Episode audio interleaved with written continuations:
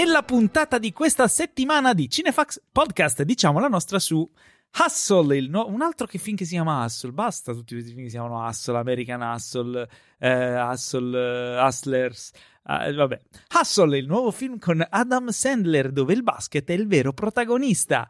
The Hole, speciale di Netflix dedicato alla stand-up comedy con mostri sacri come Robin Williams, George Carlin, Richard Pryor. We Crashed, serie tv biografica di Apple con Jared Leto e Anne Hathaway sull'assurdo caso We- di WeWork. Le nostre first impression sulle nuove stagioni di The Boys e Miss Marvel. Mm? Figo, eh? Bella puntatona che ci aspetta. Ciao a tutti, io sono Paolo Cellamare e in studio dal vivo con me ci sono due agguerriti colleghi, il fondatore direttore editoriale Anime Pilastro di Cinefax, colui che se la ride eh, letteralmente leggendo i commenti dei sedicenti cinefili anti-musical, il divertito Teo Yusufian. Ma ciao a tutti, è sempre bellissimo essere qui al podcast in compagnia dal vivo, con, eh, in compagnia di Paolo, in compagnia vostra che ci ascoltate, in compagnia del nostro ospite che tra poco vi sveleremo di chi si tratta, anche se, se chi ha seguito le stories su Instagram lo sa già.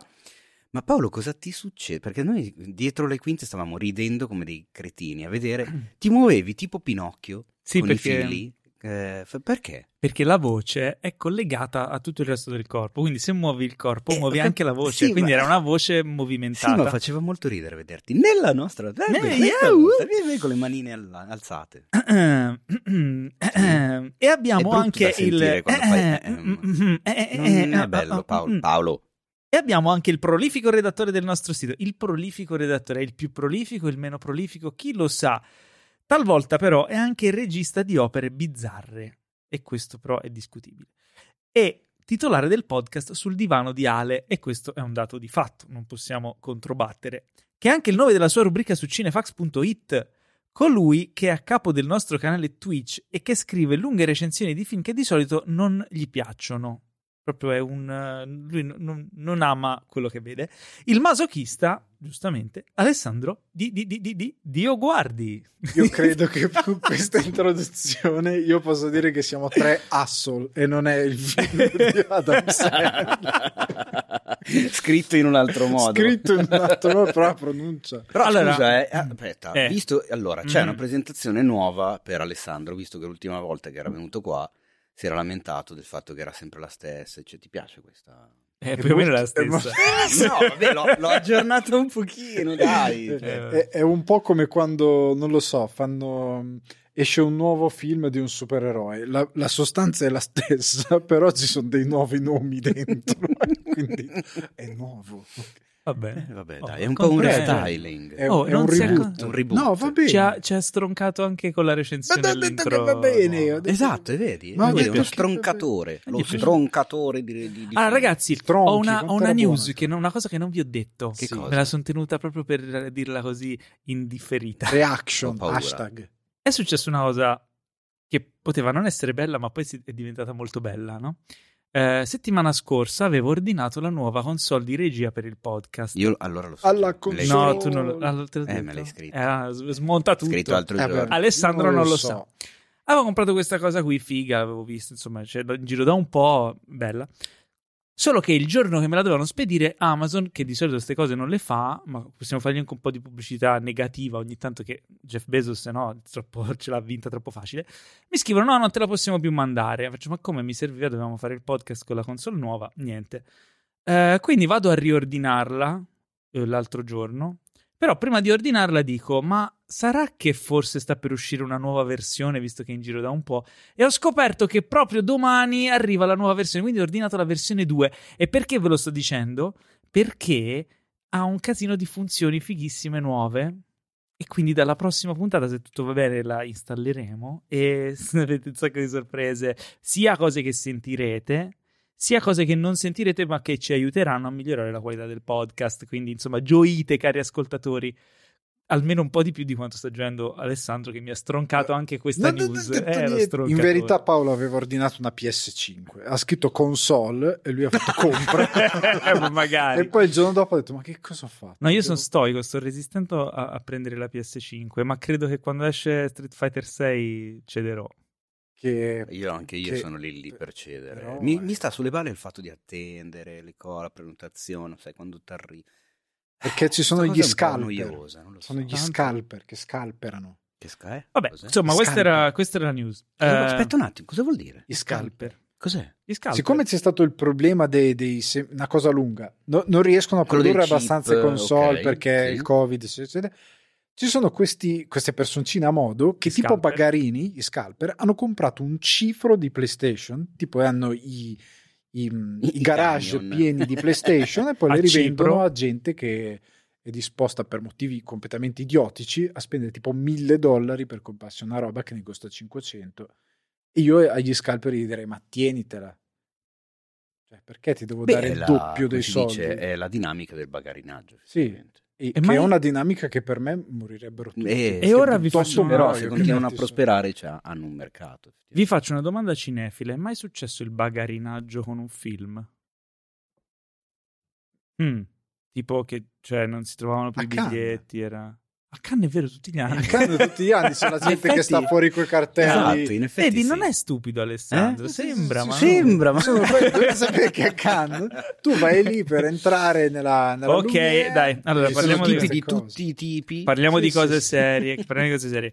Omuncoli e donnuncole che mi state ascoltando, avete fatto la cosa giusta? Avete già acquistato i vostri biglietti per il 16 giugno per eh, la prima stanno la, finendo, prima- eh. la, la proiezione della cosa di Carpenter 1982 in lingua originale Per al la cinema prima e unica. Gloria di Milano?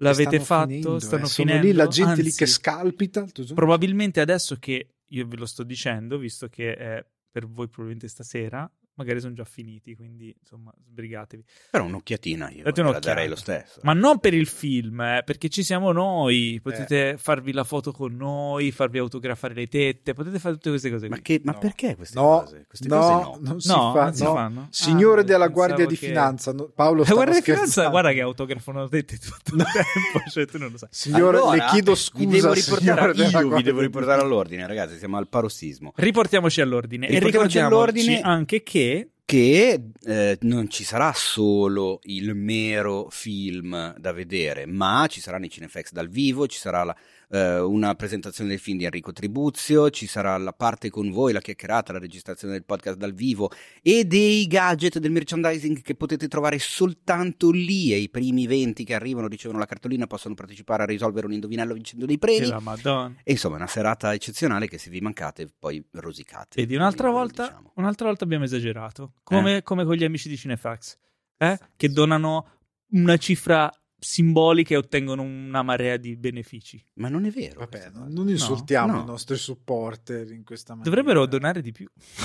Allora, ognuno, ognuno dona quello che si sente di donare ed è giusto Allora. così e riceve quello che secondo noi è giusto che riceva. vero, è vero. È che Paolo sta usando la tecnica che usavano La le mamme da bambini. Ah, sì. Hai lasciato un chicco di riso? Hai lasciato... Ci sono 700 bambini africani morti in questo momento per colpa tua. E tu sei lì, hai 6 anni.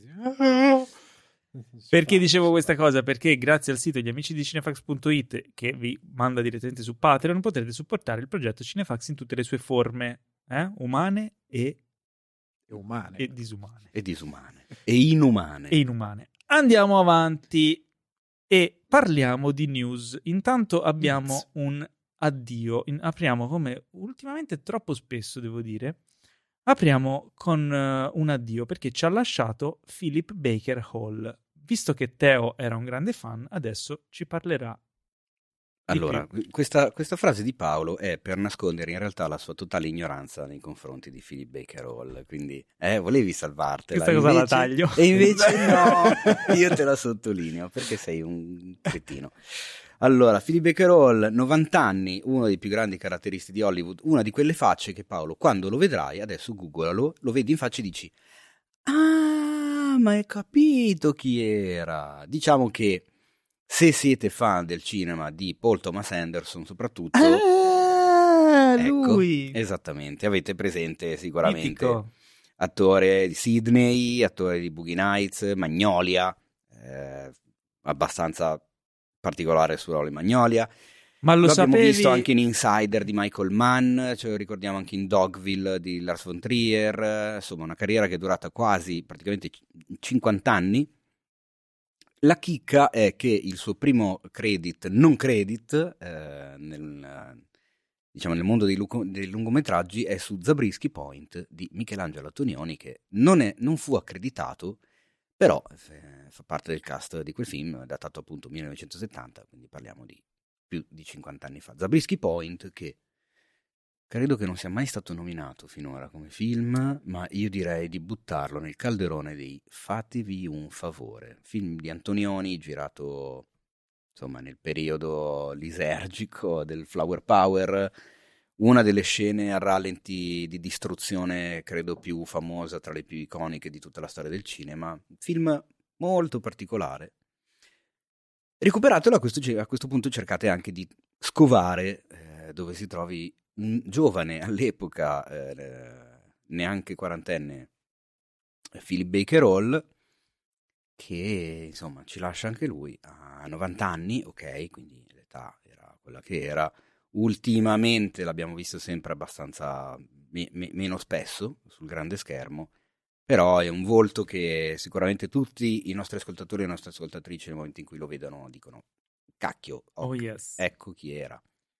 Sono tanti gli attori e le attrici che hanno un viso riconoscibilissimo, riconosciuto, l'hai visti un sacco di volte, ma non ti viene mai in mente il nome. Abbiamo anche una top 8 sul sito dedicata sì? a questa cosa, curata da Morena Falcone. sì. E c'è Philip Baker Hall? Non, non c'è Philip Baker Hall perché ci sono altri 8 e nella classifica. Poi nell'articolo introduttivo ce ne sono ancora, ancora di più, ma ci sono facce ancora più famose, ancora più viste da tutte le parti, di cui però raramente ti ricordi il nome. Beh, Ma io ora eh, non vorrei fare una gaffs, però ti, ti colgo in fallo, visto che io e te abbiamo una cosa in comune, cioè che è l'amore per David Lynch e per Twin Peaks. Mhm. Perché questa settimana ci ha lasciato anche Julie Cruz. Ah, eh sì. Era... Sì, cantante, diciamo che la possiamo mettere dentro appunto perché menzione. era la voce della se- di- di- una serie televisiva Twin Peaks, la voce, l'angelica voce che cantava la colonna sonora, soprattutto Falling, falling. Esatto, c'erano un paio di canzoni nella, nella serie, c'era The Nightingale, ma Falling, The era... Nightingale. Dum, dum. Vabbè, lei era un po' più brava di me, ecco, una Eh, voce sì. un po' più adatta a questi pezzi. Julie Cruz, tra l'altro, invece che, a differenza di Philip Baker Hall, che ci ha lasciato a 90 anni, era, Era più ben giovane, più aveva giovane, 65 anni, però era Povero. da lungo tempo malato e malata. ha scelto, malata e ha scelto sfortunatamente Tra l'altro, togliersi la vita. piccina, don- il donnino, bionda, Sì. la, la si vede anche un paio di volte nella, Nella serie biondina che canta con questa coppola.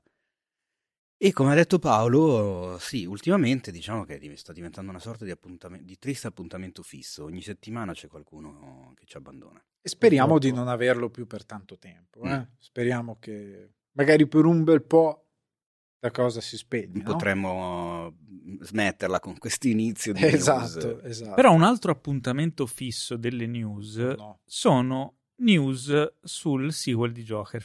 Perché settimana scorsa ci hanno annunciato che appunto sta, insomma, ci sarà questo sequel di Joker, Joker Folia 2.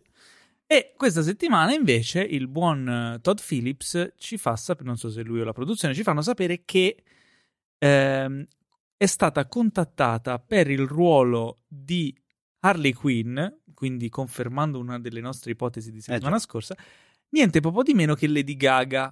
Ma questo ovviamente vuol dire che potrebbe esserci Lady Gaga, potrebbe non esserci, non è confermata.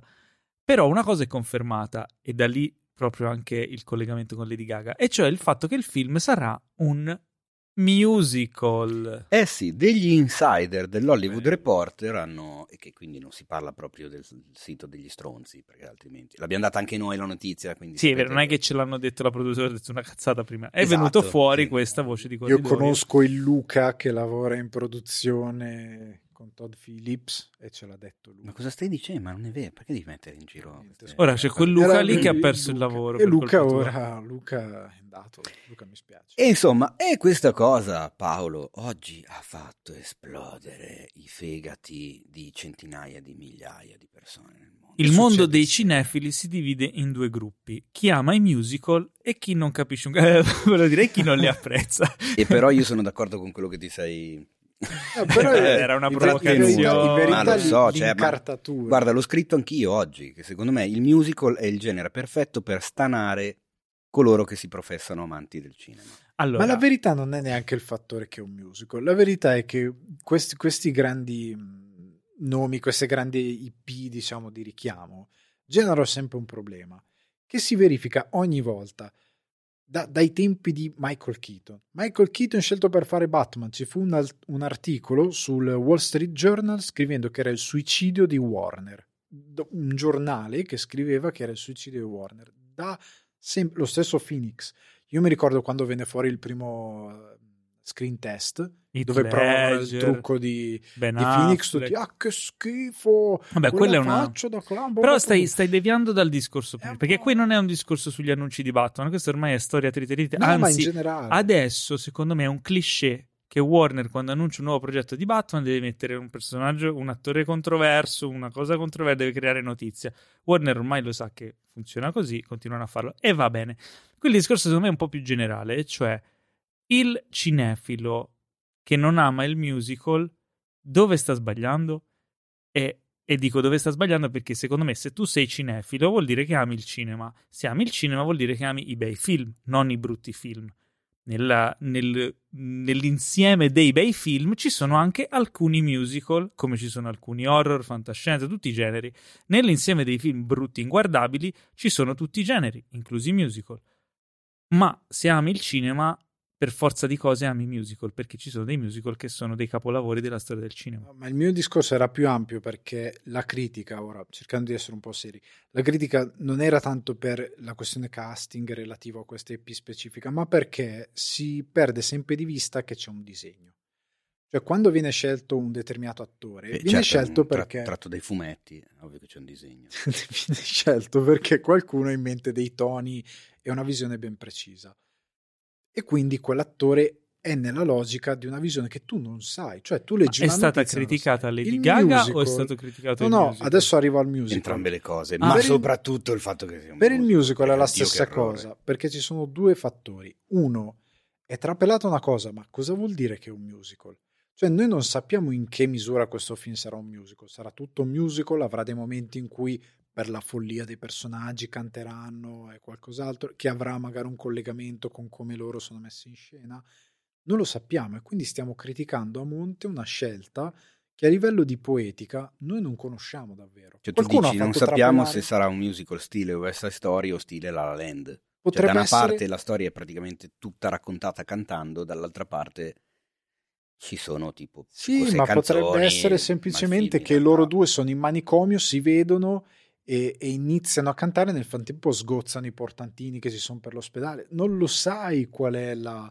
Non lo sai se può essere una cosa tipo Sweeney Todd o una cosa che non abbiamo neanche mai visto fino ad ora.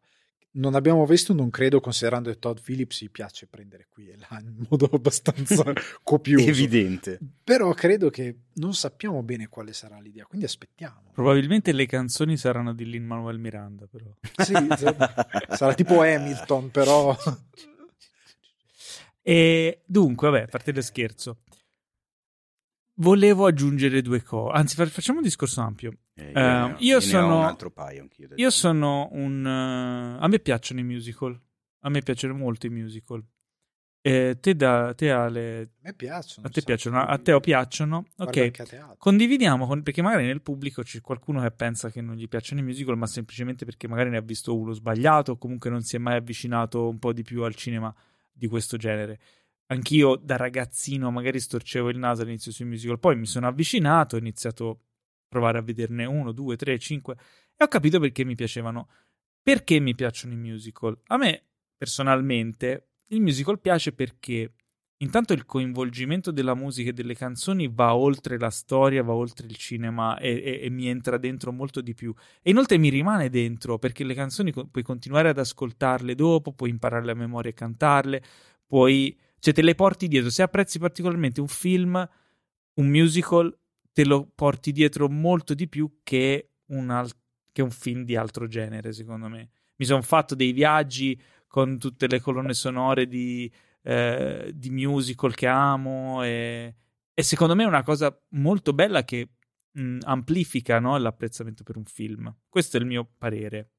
Alessandro, qual è il motivo per cui ti piacciono i musical? Ma non, non so se c'è una ragione onestamente ben precisa, so solo che quel tipo di eh, scelta narrativa quando ovviamente è una cosa molto difficile da fare, perché di musical mediocri che non ti dicono niente, che hanno anche delle... perché dipende tantissimo dalle canzoni anche. E, ehm, ti uccidono, come qualsiasi tipo di, di, di genere. Quando è fatto bene il musical è incredibile. Cioè, quello che probabilmente mi piace, che quando è mediocre ti può anche annoiare, ti può essere dimenticabile. Quando è fatto bene, quando de- le, il cinema è molto complicato da realizzare, quindi parliamo in modo quasi karmico. Quando le stelle si allineano, tutto funziona, viene fuori una cosa incre- incredibile. Blues Brothers, eh, La La Land è stato uno dei pochi film che negli ultimi anni sono andato a vedere più di una volta al cinema perché era talmente bello e tuttora ogni tanto le canzoni mi vengono in testa, mi rimangono le scene, anche perché la musica ha quel potere enorme di comunicarti qualcosa in pochissimo tempo e qualcosa ti rimane e unirla al cinema quando riesce è potentissimo. E quindi mhmm, poi capisco anche chi dice non lo sopporto, perché c'è gente che non riesce a unire questa stranissima forma di linguaggio per il quale a un certo punto cantano. E posso capirlo. E tu, Teo? Io cosa? Perché mi Perché piacciono? ti piacciono i musical? Perché questa cosa era già venuta fuori. Perché ritengo che sia mh, Mhmm, forse la cosa più cinematografica in assoluto. Perché... Ma personalmente? Personalmente. Cioè, questa è vedo... un'analisi. Ma no, è perché... Cioè, cosa, ar... ti fa, cosa ti ha fatto innamorare del musical? Eh, come faccio a spiegartelo? Tu prima hai detto, ah, da piccolino storcevo il naso. E ti, ti, ascoltavo e in realtà pensavo, cioè, cercavo di ricordarmi se anche io avessi avuto, passato un periodo del genere. In realtà no, perché io mi ricordo che da piccolino ho visto Cantando sotto la pioggia, che ancora oggi è rimasto uno dei miei film preferiti in assoluto, ed è un musical. Perché mi piaceva da impazzire, perché le canzoni erano belle, perché c'erano le coreografie bellissime. E non è soltanto un film che ti racconta una storia, ma è un film che ti racconta una storia raccontata anche attraverso delle canzoni, dei mus- musicali, delle coreografie, e quindi metti tutto insieme e tutte le arti di un set cinematografico sono ai massimi livelli, cioè c'è anche quella roba lì che non c'è negli altri generi. Poi, analiticamente non saprei spiegarti perché mi piacciono i musical, mi viene da risponderti così, cioè mi sono sempre piaciuti, ma io sono da questo punto di vista integralista. Oggi ho discusso veramente con una valanga di persone sul profilo privato, sulle pagine Facebook, sul profilo Instagram, sul, Ah, che è una certa che palle, nel senso, con alc- con- mi scuso con chi ci conosce, ci segue da tanto tempo, perché io, raga, ve lo dico, e ogni tanto lo avete visto, ma a una certa io non ce la faccio più. Cioè io a una certa sbrocco e quindi becco il malcapitato che scrive l'ennesimo commento idiota e gli rispondo male. Gli altri li nascondo, li banno, li mando a cagare, li tolgo perché faccio un lavoro ogni giorno per moderare quella cacchio di community che non si vede proprio perché lo faccio. Perché altrimenti anche Cinefx sarebbe stracolma di commenti da schifo, pastorizzi, eh, commenti volgari sulle attrici, eh, cose veramente indegne e io quella roba non ce la voglio perché credo nella teoria delle finestre rotte dal giorno 1, da sette anni Cos'è e mezzo. la teoria delle finestre rotte? È una cosa che ho notato anche quando ero ragazzetto nel mio quartiere, non bellissimo, nel quale sono cresciuto a Milano. È una cosa abbastanza semplice, nel senso che è una teoria secondo la quale se tu vedi un palazzo con tutte le finestre integre, è difficile che ti venga l'idea per primo di raccogliere un sasso da per terra e romperne una. Mm. Ma se tu cammini vicino a un palazzo che ha tutte le, fi- quasi tutte le finestre rotte e ne mancano soltanto due integre, e allora è un po' più facile che ti venga Ha la voglia di prendere quel sasso e rompere una Ha di quelle senso, rimaste. Quindi io ho sempre ragionato così sulla community, ma lo faccio da, da quando ancora avevo solo il canale YouTube, sui commenti sotto a YouTube, e ho- me la sono portata dietro e oggi, 2022, abbiamo una community su Cinefx che secondo me si vede che è molto diversa da quelle della media dove si legge dentro lo schifo più totale. Perché se mantengo una certa, eh, come si dice, atmosfera nei commenti, se evito che ci siano troppe volgarità, troppe stronzate, troppa pesantezza, troppi litigi, troppi sfanculamenti tra uno e l'altro. E raga, ci stiamo dietro veramente tanto dietro a questa cosa. Uno che arriva e legge i commenti è meno portato a iniziare, a essere lui il primo che rompe le balle. Poi è chiaro che ci siano. Fisiologicamente, per i numeri che ci sono, chiaramente ci saranno sempre. Ma è, è meno facile che esistano. Quando a volte ci sono dei post che per qualche ora non li guardo e magari sono dei post particolari, ormai ho capito quali sono i post da monitorare. Però può succedere per vari impegni che rimangano vivi da soli eh, dei post, delle notizie e te ne accorgi dopo qualche ora. È il disastro. Quando poi ci rientro dico, madonna santa moda dove comincio a sistemare la roba? Perché già, sono già scappate le mucche da- da- da- dalla- Dalle finestre rotte. Dalle finestre Dalle rotte, finestre- esatto, bravissimo. Ora però mi hai fatto venire voglia di spaccare delle finestre. No? Vabbè. non possiamo. Andiamo Quindi, avanti. concludendo, volevo dire sul musical che non continuo a non capire perché lo spettatore medio abbia questa incredibile avversione acredine a prioristica nei confronti di un genere cinematografico. Perché Beh. in questo caso c'è l'aggravante che ritengono su Joker pende le spalle del fatto che è un film eh, adulto, questa cosa. No, no, qui. no, no, guarda e che il quindi problema se musical iniziano è... a cantare diventa... No, no, ma in questo il caso... musical è in generale, la gente ma sente dico- musical e si gratta. In questo caso Mm, c'è questa aggravante che per tanti, faccio una, lo dico terra a terra così ci capiamo, eh, anche per chi, soprattutto per chi ascolta, siccome il Joker è così adulto, crepuscolare, oscuro, per dei motivi abbastanza di, di tono che sono ovvi, per alcuni il fatto che possa avere delle componenti musical significa farlo diventare meno macio, meno maschio, meno serioso e quindi c'è la, la rivoluzione perché c'è ancora questo pensiero Sì. idiota. Che poi anche lì c'è sempre Però- la. come si dice? Secondo me molti confondono il genere musical con i film di Bollywood. Sì, Perché anche oggi ho letto un sacco di gente che diceva: No, a me non piacciono i film dove stanno parlando, e poi a un certo punto tutti quanti si mettono al centro della strada e parte il balletto tutto colorato. che, Ma che, cazzo di hanno musical hai visto? Cioè, esatto, Sì, vabbè, cioè, questo ma è anche- così. è anche un commento che Hanno viene visto- ripreso da X personaggi online che Ma- hanno detto questa cazzata, allora si ripete. Ma Io perché hanno visto il trailer di West Side Story, probabilmente montato così. so. No, è Ah, che può il darsi, punto è non che so. eh, allora bisognerebbe dire tutta questa gente gli fa schifo Nightmare Before Christmas. Perché... O tutti i classici Rocky Disney. Horror Picture Show. Ma al di là di questo, il punto è, secondo me, quello che dicevo Ve ne è prima. uno famosissimo, ce ne sono Qualcuno- migliaia. Cioè. Qualche No, insider migliaia, ha estrapolato Decine. un'informazione che magari è incompleta e sicuramente non è quella che è, e ci ha costruito su- ad- musical. Magari non è effettivamente un musical, o magari lo è. Allora, noi dice, cosa speriamo? Io onestamente Spero che spero che fatto Joker 2, Joker Folia 2, sia un musical tutto cantato dall'inizio alla fine, senza un, un pezzo proprio una roba che non ti aspetti, perché almeno vedo una cosa originale nuova. Sì. Oh, Ah! E io lì volevo arrivare. Infatti, il mio post Eh. sul mio profilo personale Facebook era proprio quella roba lì. Aperte le virgolette, no, basta sequel, sono sempre uguali, non ci sono mai più, di- mai più idee originali. Ehi, guarda che il sequel di Joker sarà un musical.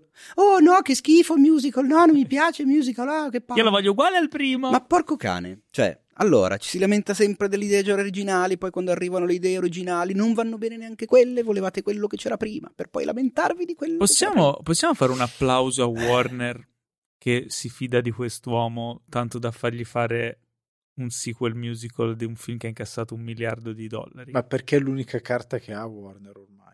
Perché se no non lo faceva. Dice, No, nel Philips senso ha che detto: ormai- Ok, se vogliamo fare questo sequel, lo devo fare come mi pare a me, se no Joaquin Phoenix non accetta. Sì, no, nel senso Probabile. che ormai Warner ha capito che è inutile che prova a imitare una formula che- della quale il pubblico si inizia un po' a stufare e soprattutto che ormai è troppo tardi per imitare. Quindi ha capito che la loro strada è un'altra cosa. Prendere uno pazzo, però talentuoso, e fargli fare una cosa che probabilmente colpisce il pubblico perché è diverso da quello che si sa.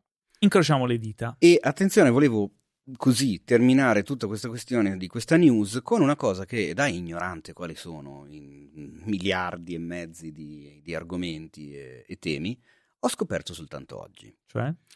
Come sappiamo il titolo di lavorazione, che non si sa se poi sarà il titolo, il titolo finale oppure no, Folie à deux, in realtà non è soltanto un titolo così, una cosa buttata lì da Todd Phillips, ma è una condizione psichiatrica.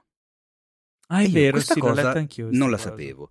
Che, e leggo su PubMed, quindi diciamo che è un sito abbastanza attendibile, eh, si definisce folie à deux un disordine mentale che eh, colpisce due o più individui, di solito, ma non, eh, come si dice, forzatamente, membri della stessa famiglia. Include, la folie à deux include eh, parecchie sindrome, tra i quali sintomi che riguardano eh, la sanità mentale, particolarmente le illusioni paranoide, paranoidi, che vengono trasmesse da una persona all'altra eh, nel momento in cui quest'altra persona è, eh, diciamo, una personalità più debole rispetto alla prima. Sto traducendo mh, mm, dall'inglese in tempo reale una cosa medica che non conosco, quindi si sente che sto dicendo un po' di faccio un po' di fatica. Che rientra Comunque molto... questa cosa è assolutamente apre, secondo me, un, uno spiraglio gigantesco sul, sulla Anche storia. perché sul rientra molto- Harley Quinn.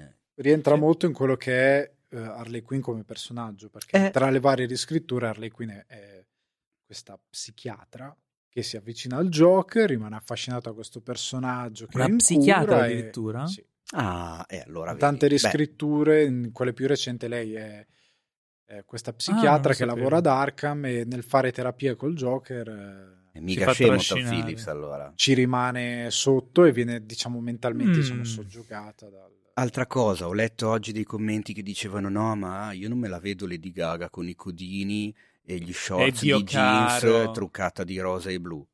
Ma secondo te? Ma poi Cioè, Todd tan- Phil- il Joker di Todd Phillips è, è uguale a... Appunto, cioè tanto quanto il Joker di Joaquin Phoenix è Joker solo perché si, si trucca la faccia, in realtà è un uomo normale. Ma mi sembra normale pensare Vabbè. che anche l'Harley Quinn di Lady Gaga dovesse accettare, dovesse andare in porto il film. Sarà una persona normale con dei problemi mentali che si chiama Harley Quinn e allaccia una relazione con Arthur. Ma non me la vedo con la mazza da baseball, con, con la magliettina attillata con scritto... Cos'è che era? Baby? No, cosa... Give Eh, me il- baby eh, one more eh. Daddy- il pasticcino di papà, una roba del genere sulla maglietta. Mhm. Vabbè. Quindi, ma perché dovete dire tutte queste cazzate? Non ne posso più. E Comunque, se, pensa- se pensate che questa sia la news della settimana e che poi da qui in avanti sono solo news stupide, vi sbagliate di grosso. Perché abbiamo una news molto carina, di cui tra l'altro non sapevo niente, e cioè sul fatto che ci sarà un film sulla storia della Nike. Ne avevamo già parlato, forse in una puntata in cui non c'ero. C'era un film scritto da Matt Damon e Ben Affleck, diretto da Ben Affleck. Nel cast ci sono loro due e ci sarà anche Viola Davis. Il, il film racconta della storia ehm, del periodo in cui Nike riuscì ad agganciare come testimonial Michael Jordan eh, e quindi fece il colpaccio. Eh, I personaggi, eh, insomma, Viola Davis interpreterà la madre di Michael Jordan, mentre eh, Ben Affleck interpreterà il, il dirigente Philip, Phil Knight, cofondatore della Nike, e, ehm, e, e- e, come si chiama? Matt Damon interpreterà colui che era riuscito a agganciare appunto Michael Jordan, un, un- un, un dirigente, un, no? Non sarà stato eh, un agente. Io ricordo Un nel- agente, sì. nel documentario, secondo me molto bello, del Last Dance eh, su Michael Jordan, c'è lui che racconta appunto di quella volta in cui la Nike eh, lo avvicinò e all'epoca chiaramente non era una cosa come funziona adesso con gli atleti, le scarpe da ginnastica, eccetera. E quando gli presentarono quelle che poi divennero le Air Jordan, lui non le voleva mettere perché gli sembrava di andare in campo con delle scarpe da pagliaccio.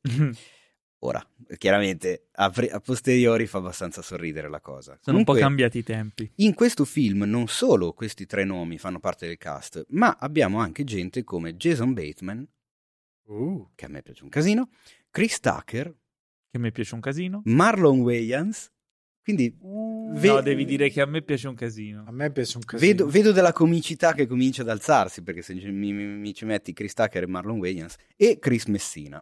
Che a noi piace un po'. Esatto. Quindi, beh, beh. mm? Ricordiamo che è il terzo film scritto da Matt Damon e Ben Affleck dopo Will Hunting e il recente The Last Duel ed è la prima volta in cui Ben Affleck dirigerà Matt Damon. Wow. Quindi ci sono un sacco di incroci simpatici, la storia mi sembra interessante, potrebbe essere un film da tenere d'occhio e sono molto curioso a questo punto di vedere il trailer quando uscirà e sicuramente ne parleremo, quindi non ve lo faremo perdere. Secondo cari- me, così la butto lì, potrebbe, ma non ne sono sicuro, eh, magari aspettiamo di vedere quantomeno un, so, un, tra- un teaser, un trailer, però potrebbe esserci una minima di product placement da parte della Nike. E come mai dici questa cosa? Non so, lo così, fa ne ho il sentore. Eh? Se invece fosse non ufficiale, invece del baffo c'è tipo un'ondina. Cioè il baffo Ma se lei interpreta la mamma di Michael Jordan, cioè, Sto scherzando. Sto scherzando, però farebbe un sacco ridere. No, no, si è triggerato Teo con le zanzare, lo sapevo. Non deve più succedere questa cosa. Queste gag visive non vanno bene non per un podcast. bene, cioè- Va bene, andiamo avanti. È una news molto simpatica per tutti i... Scusate, però sono riuscito ad ammazzare. Dai, non ce ne frega niente. Per tutti coloro all'ascolto che, come noi, sono grandissimi fan di The Old Guard, l'apprezzato film eh, di Netflix dell'estate del 2020, no? Cosa ridi, Alessandro? Non sei un fan di The Old No, Guard, non l'hai c'è- neanche visto. C'è una gag visiva che non posso... Non so di cosa stai parlando. Eh, Ci sarà un sequel di The Old Guard, ma di questo mi sa che l'avevamo già detto. Quello che è nuovo, quello che è news, è che al, al già nutrito cast che comprende Charlize Theron come protagonista, eh, Chiwetel Ejiofor, E eh, Luca Marinelli. Luca Tornerà Marinelli, Marinelli. Mattias Schoenhardt, Schön, Schöne, Schönertz. Tedesco, non ho sempre problemi a pronunciare il nome. Ci sarà, attenzione, Uma Thurman, che da Ah. un po' che non si vedeva, Che è la tua attrice preferita, abbiamo scoperto. di cui apprezzo particolarmente le doti recitative. E quindi è finita la news, a posto così? E quindi è finita la news, a posto così. Va bene, avete visto Old Guard su Netflix? Eh? Sì, Rispondeteci in diretta. ne abbiamo anche parlato abbiamo- in questo podcast. A me L'abbiamo recensito senza infamia, senza, no, senza infamia con un pelino di lode. Sì, Godibile. Sì, sì, sì, non eh, lurido, non capolavoro, go- godibile. Anche dimostrato per paio di l'ennesima volta che gli attori italiani non è che sono speciali rispetto agli attori delle altre nazioni. Se qualcuno li mette nelle condizioni di dare dei pugni, lo sanno fare. Non è che... non C'era solo su- Marinelli e tra l'altro non tira neanche mezzo pugno. cioè- no, quel poco che deve fare lo sa fare. No, è stato bravo. È stato bravo. per- per- perché Cosa vogliamo aggiungere? Cosa vogliamo aggiungere? Che Uma Thurman non si vedeva da un po'? Da quando è che non si vedeva Uma Ma Thurman? Turman aveva Ma io l'ho fatto- vista tre settimane fa, un aperitivo. Ah, sì, però al non Ciringhito? conti, sì. Sì, sì, è vero, Mm. hai ragione. Quindi la Però- vedevamo noi al Ciringhito, Eh, ma Esatto. Ci sembrava che l'avessimo visto. di forse non recente, era però. lei. Era lì con la figlia? Era lì, no, la figlia stava girando Stranger Things eh, 8. Andiamo Otto. avanti. Andiamo avanti. News made in Marvel. Oh, Oh, così, Ma dov'è così la news che è piace a me? C'è una news che piace a me che non sta arrivando più. Dov'è? Dio Arriverà è contento. Quando arriverà? È quella che penso io? È Cioè, quella che questa, pensi quella che tu. piace a te, dai, No, che puoi è raccontarci di tutto. Belli, li guardavo sempre quando ero bambino con eh, i pupazzetti con i fili. Eh, aspetta, fagli dire la news. Sì, sì, sì, ancora adesso quando- Adesso No. basta, si è perso. Mi è- No, perché mi è, mi è andata via una delle news che avevo aggiunto. Vabbè, la, la leggerò a parte. Dunque, stavo dicendo, Sì? una news made in Marvel. A quanto pare, un po' telefonata, devo dire la verità, che non è questa sorpresa, ma Pronto? arriverà un film intitolato Thunderbolts. Thunderbolts. Sì, che sono quelli là ta- ta- ta- ta- che uscivano dalla montagna. No, non sono loro però. No? E Tu dici pupazzetti, Sì, le questa è una marionette. citazione adesso- che coglieremo in sette, credo. No, beh, sono famosi i Thunderbolts, le marionette. La- Eh, ma- ci hanno fatto anche un film, quelli di South. Park o qualcosa No, quello era un altro. No, quella è Team America. Quello era Team America, World Police si ispirava ai Thunderbolts co- come tecnica di... Era una sorta di parodia anche dei Thunderbolts. Thunderbolts della Marvel invece è la risposta Marvel a Suicide Squad, cioè un Sarà gruppo di risposta. Io un gruppo di antieroi cattivi o mezzi cattivi. Il problema, secondo me, è che non potrà raggiungere i fasti di eh, The Suicide Squad made by James Gunn, ma Perché? potrebbe raggiungere i fasti di Suicide Squad di, Di David eh, Ayer. David Ayer. Che cattiveria. Perché? No, non lo so. Cosa Allora, Perché in- non so, dovrebbero non essere dei cattivi. niente. Sono sostanzialmente, vabbè, alcuni personaggi Marvel li ha già introdotti, tipo il barone Barone Zimo. Barone Zimo, che ormai è il balone Zimo danzante. Di Daniel. Brühl. Sì. Ok. dovrebbe esserci in Eh, teoria. Queste sono supposizioni, eh. Hulk rosso c'è. Winter Hulk Rosso non si sa. quindi- Winter Soldier con- interpretato da Sebastian ma non è Stan. più cattivo. Potrebbe Sì, esserci infatti. Florence più se non en- si entra in quel discorso della Russia, della Qua si guerra, vede la eccetera. manita di Disney, dove tutti i cattivi però sono buoni. quindi- Olga Kurilenko che interpreta Taskmaster, già vista Siamo in, uh, in uh, Vedova Nera. Vedova Nera, che era talmente bene che mi sembra giusto riproporre. Tim Roth che è tornato nel ruolo di Abominio, così a sorpresa, chissà perché, potrebbe essere inserito in questo film. Wyatt Russell che interpreta US Agent nella serie Falcon and the Winter Soldier, personaggio interessante, interprete non mi ha fatto impazzire. Eh, e Hannah è molto- John beh, Kamer, Perché è che- molto più bravo il padre. Papà. vero, lui è il figlio di Kurt Russell. Kurt Russell che ricordiamo potete vedere Eh. al cinema giovedì 16 giugno alle 20 eh, nella proiezione evento di Cinefax prenotate il vostro biglietto Kurt Russell e Go- Goldie Hawn. esatto Hannah John Kamen che interpretava Ghost, eh, antagonista in eh, Ant-Man and the Wasp. Il problema di questa Questi cosa- sono i personaggi che potrebbero essere in teoria inseriti in un film come questo. Dubbi rimangono su un eventuale Deadpool? Non credo. Eh, questo Hulk rosso che c'è nei fumetti, ma non credo. Perché No, perché il personaggio non esiste. Eh, il visione, il, il visione Hulk redivivo. rosso scusate C'è, se non ricordo male, è il generale, Ah, è vero, il il generale, generale Ross, che Sì. diventa Hulk rosso. Hulk Ross. Hulk Ross. Hulk Ross. diventa Ross Ah, che in verità scusa, è Ross aspetta. di Friends. Che però gli il generale Ross non è mica William Hurt Esatto, che, ci ha che lasciato, è- quindi sarà un po' dura. Ah ok quindi niente. Ma poi non c'è neanche il personaggio. Ma il problema qua a, a- a monte è che ancora una volta sono cattivi che non sono cattivi. Sono I antieroi. Marvel. No, dovrebbero essere villain in teoria, però sono tutti talmente trascinati sulla linea del sopra le righe, un po' per farci ridere, che non... cioè lo stesso Conte Zimo balla. Mi sembra Ormai un non film che sulla carta non può funzionare. Però No, ma sicuramente funzionerà perché sarà ammiccante, il pubblico riderà. ah ah ah, e ma cioè, se è un film non è sulla carta sulla carta è un fumetto no, sulla carta è una sceneggiatura. eh Paolo cosa stai Paolo, combinando Paolo, con la gag sedia? visiva di prima era questa che Datti Paolo a un certo pace. punto Ah, mi si è abbassato si è di la colpo davanti. si la mentre- datti pace con sta Si è sedia rotta la Paolo cioè. Andiamo avanti, questa news non era così succosa come frega prevedevo e quindi vi parlerò di Without Blood. E ancora non Che c'è la cos'è? news che voglio io. Che No. cos'è Without Blood? Non lo voglio sapere. Che cos'è? Il nuovo film diretto da Angelina Jolie, giusto? Basato sul romanzo, sul romanzo Senza sangue di Alessandro Baricco.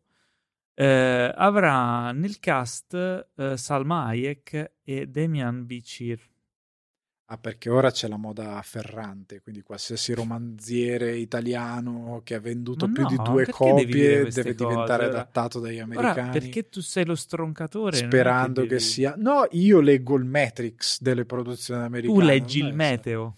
Io leggo il me- allora domani su tutto Milano saranno almeno 32 gradi e un'aria irrespirabile Allora, vediamo se è questa Allora, la che ti interessa. La cosa bella è che le riprese di Without Blood by Angelina Jolie eh, stanno avvenendo in Italia.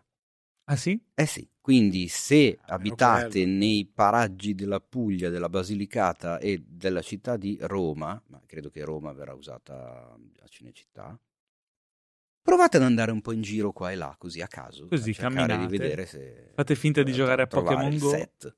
Esatto, invece di, dei- Invece di Squirtle, eh, beccate Perché Salma proprio, ora di tutti, perché proprio Squirtle lo- e io Salma tre- Hayek? Ma io tre Perché? ne conosco. Ho capito, ma di Pikachu, Pikachu. Squirtle e l'altro che non mi Stai ricordo per mai dire come si chiama. Salma Hayek. Charmander Come si... No? Chi è? Di Charmander. Charmander. Ma chi cazzo? Non so chi sia.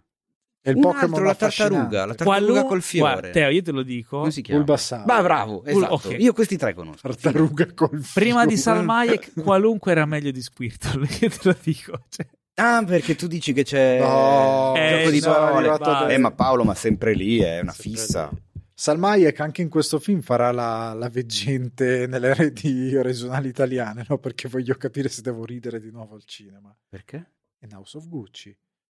Ah, non l'ho visto. Eh, mi manca. Non l'hai visto? Ma voi due non avete ancora visto House of Gucci? Ma parliamo originale? dell'ultima news, no, la penultima. Anzi, guarda, metto Se prima non la è news quella mi sei che, dico cancellato. io, spacco la tua sedia. Attenzione, Aia. attenzione. Paola hai una grande È in, lavora- è in lavorazione un nuovo adattamento da un videogame. Ma che videogame? Sto parlando Videogames. di Duke Nukem. Sì. Oh, ecco Ah, era la news questa? che volevate. Eh, a quanto pare dietro al progetto ci sono i creatori di Cobra Kai, ok, la mitica serie insomma che ha così risollevato il franchise di Karate Kid, mitica, mitica. Eh, Josh Hild, John Hurwitz e Hayden Schlossberg, ok, i tre autori di Cobra Kai a quanto pare sono al lavoro sull'adattamento di Duke Nukem.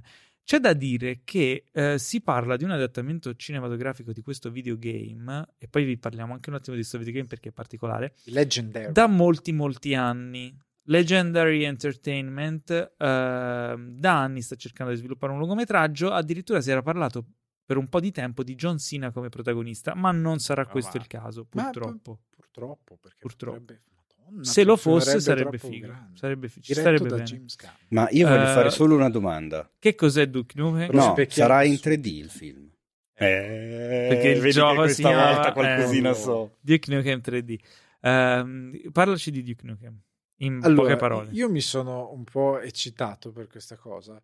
Più che altro perché i produttori sono... A parte che Legendary sta comunque deve venire fuori con l'adattamento di Borderlands, diretto da Eli Roth con nel cast chiunque. Ma Ma non venendo divagare. Duke Nukem, eh, è un gioco del 95, se non ricordo male, che è uno di quei tanti Pure giochi che, che, diciamo, non è che avessero propriamente una trama. Gli alieni invadevano la Terra e c'era questo biondo grossissimo col sigaro in bocca, ignorante come una bestia, ma incredibilmente capace a sparare, a, sp- a Un po' un emblema del macismo anni 80. L'emblema del macismo anni 80, un po' Duffman per, per- con la canotta rossa, tutto muscoloso, che andava a spaccare questi alieni. Il problema è che io ci giocavo da bambino e c'erano scene tipo gli alieni nello street club, tu gli Lo lanciavi strip club. strip club e tu gli lanciavi i soldi e le signorine ti mostravano il seno. Questo era il, te- il tenore di Duke Nukem, era una cosa eh,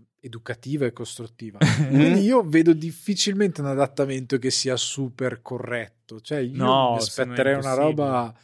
Deve essere becero. se no deve ha essere senso. becero, ma becero fatto bene. Quindi una roba alla John. Cena, un po' come, come Peacemaker. Con quel tono lì sarebbe Eh, una figata. Però c'è sarebbe già una- Peacemaker, quindi non serve a niente. Vabbè, vedremo, vi, vi terremo aggiornati. Ultima news di questa settimana riguarda invece un gradito ritorno. Abbiamo annunciato che ci sarebbe stato un sequel di Ghostbusters Legacy, quindi un quarto capitolo della serie dei Ghostbusters, eh, chiaramente perché quello del 2018 non è canonico. Eh, e Jason Reitman eh, ha annunciato che il titolo provvisorio, quindi potrebbe essere un titolo di lavorazione o un titolo che poi verrà cambiato, è Firehouse, che vuol dire caserma dei Caserma, pompieri. eh sì. In italiano verrà titolato Fireman perché a loro piace cambiare il titolo da inglese a inglese Non è vero. per dei motivi. Non è vero, quello c'era tutta una retroscena. Però eh, Firehouse sarà appunto sta a indicare questo nuovo film. Però questo riferimento alla caserma dei pompieri ci ricorda la sede storica dei Ghostbusters a New York, vicino a Tribeca, all'angolo tra non mi ricordo che strada e non mi ricordo quale altra strada. Mm, neanche Chiunque- io, ci sono appena stato. Esatto, chiunque sia stato a New York almeno una volta ci è passato davanti perché è la mecca del cinefilo e la mecca del, file, Però del fan att- di Ghostbusters. attenzione, Ok. c'è da fare una puntualizzazione perché mi ricordo che quando c'è stato un paio di mesi fa c'è gente che mi ha scritto e bim pom pam. In quella eh, location lì, la caserma dei pompieri di Ghostbusters è solo quella che si vede nel film dall'esterno, perché gli Esatto. interni non sono lì. Quindi se volete entrare a guardare la caserma, trovate una normalissima caserma dei pompieri. No, te la fanno anche vedere, ma è una caserma normale dei pompieri, non c'è Però niente c'è l'insegna- Gli interni erano no, no, Los no. Angeles. C'è l'insegna di Ghostbusters 2 dentro. Cioè, sì, ho capito, però eh, ho capito, va bene. Ah, c'è una cosa, c'è. Eh, Vabbè, vabbè, ma quelli stanno lavorando, dire, devono cioè- fare i pompieri, non è che puoi entrare. Secondo me non fanno un cazzo lì. No, in realtà, ti, cioè, nel senso, se chiaramente non è che entri e gli dici, uè, ciao, voglio vedere la caserma, loro ti dicono, prego. Magari ti dicono, guarda, se torni Eh, alle certo. tre e mezza, così magari si organizzano e alle tre e mezza vai lì, ti fai dieci minuti dentro e basta. Ma ripeto, è una caserma cioè, puoi farlo anche a, a Roma, vai Cernusco caserma dei pompieri e dici, posso vedere la vostra caserma? Loro ti dicono sì ed è uguale. A quella dei- è uguale Cioè, a quella dei Ghostbusters. c'è Uguale- niente dei Hanno Ghostbusters anche l'insegna Ah, Ghostbusters 2? Il film è da un'altra parte. Quindi, Cioè, gli interni del eh, film sono allo vabbè, il fatto che ritornino alla famosa location, eh, che comunque già si intravede in, eh, in Ghostbusters Legacy o Afterlife, che, che vogliate chiamarlo, eh, ci riempie il cuore di gio- gioia. Ok? Anche After Eight. Aftermath. Io ri- ripeto il mio pensierino della notte su Ghostbusters Legacy. Io lo metto dentro i pochi, apro virgolette, sequel di film eh, incredibilmente cult che sono stati fatti a 30 anni di distanza. Possiamo chiamarli per brevità. Questo è un... Possiamo ehm, per brevità chiamarli sequel fuori tempo massimo. Sì, però No, ci metto questo dentro Blade Runner un- 2049, Mad Max Fury Road, Ghostbusters Legacy e Top Gun Maverick, con Oh, le debite quattro- differenze tra uno e l'altro. Eh. Quattro non sono pochi, Però- dimmi Ale.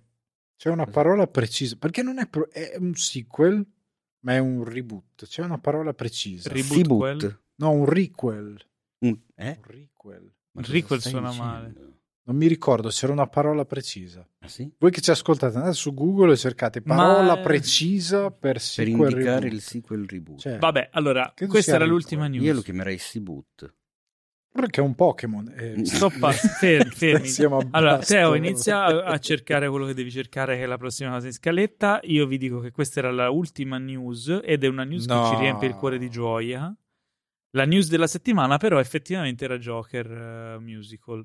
Hai fatto ragione. lo scherzone. Vi ho fatto lo scherzone e vi ho fregati. Adesso è il momento della domandona della settimana. Oh no. Cioè il momento in cui voi fregate noi con le vostre domande un po' così, no? Che, che ci spiazzano.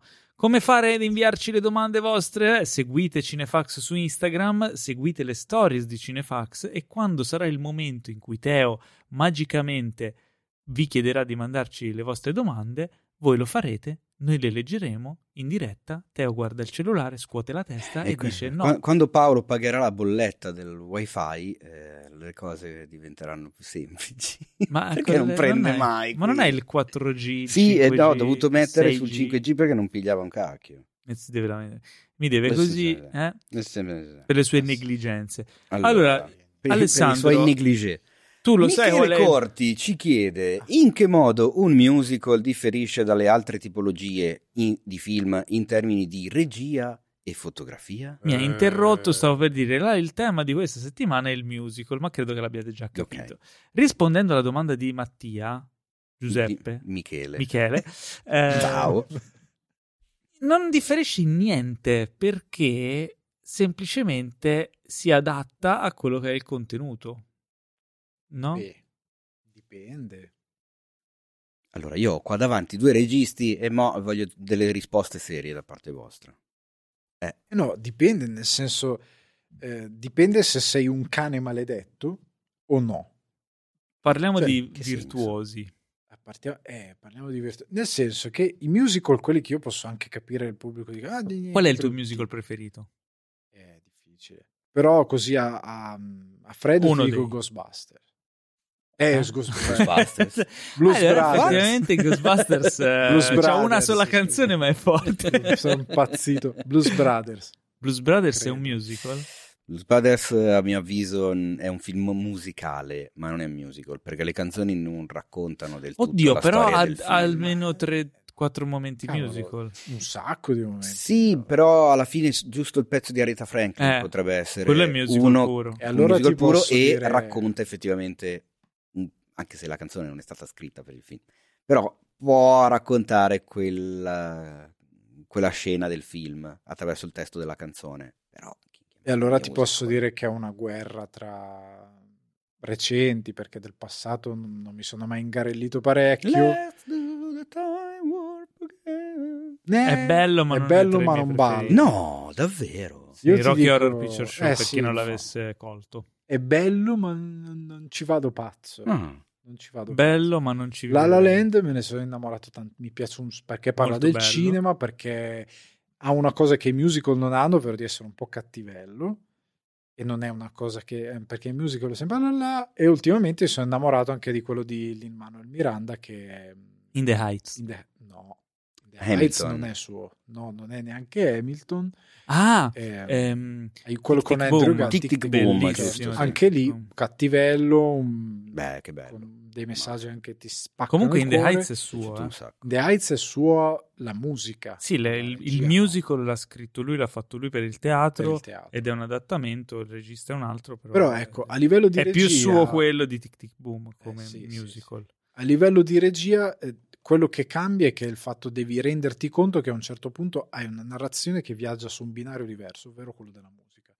E devi riuscire, prendiamo Spielberg, a creare, secondo me, i musical che sono antipatici al pubblico sono quelli che non riescono a creare una transizione fluida tra il momento in cui c'è la recitazione filmica classica Mhm. e lo switch E il passaggio, film. certo. Perché a volte quello che la gente dice di quel commento becero così online, la gente inizia a, a ballare e cantare. Succede nei musical, quelli fatti male, quelli fatti svogliatamente, quelli fatti senza il mestiere.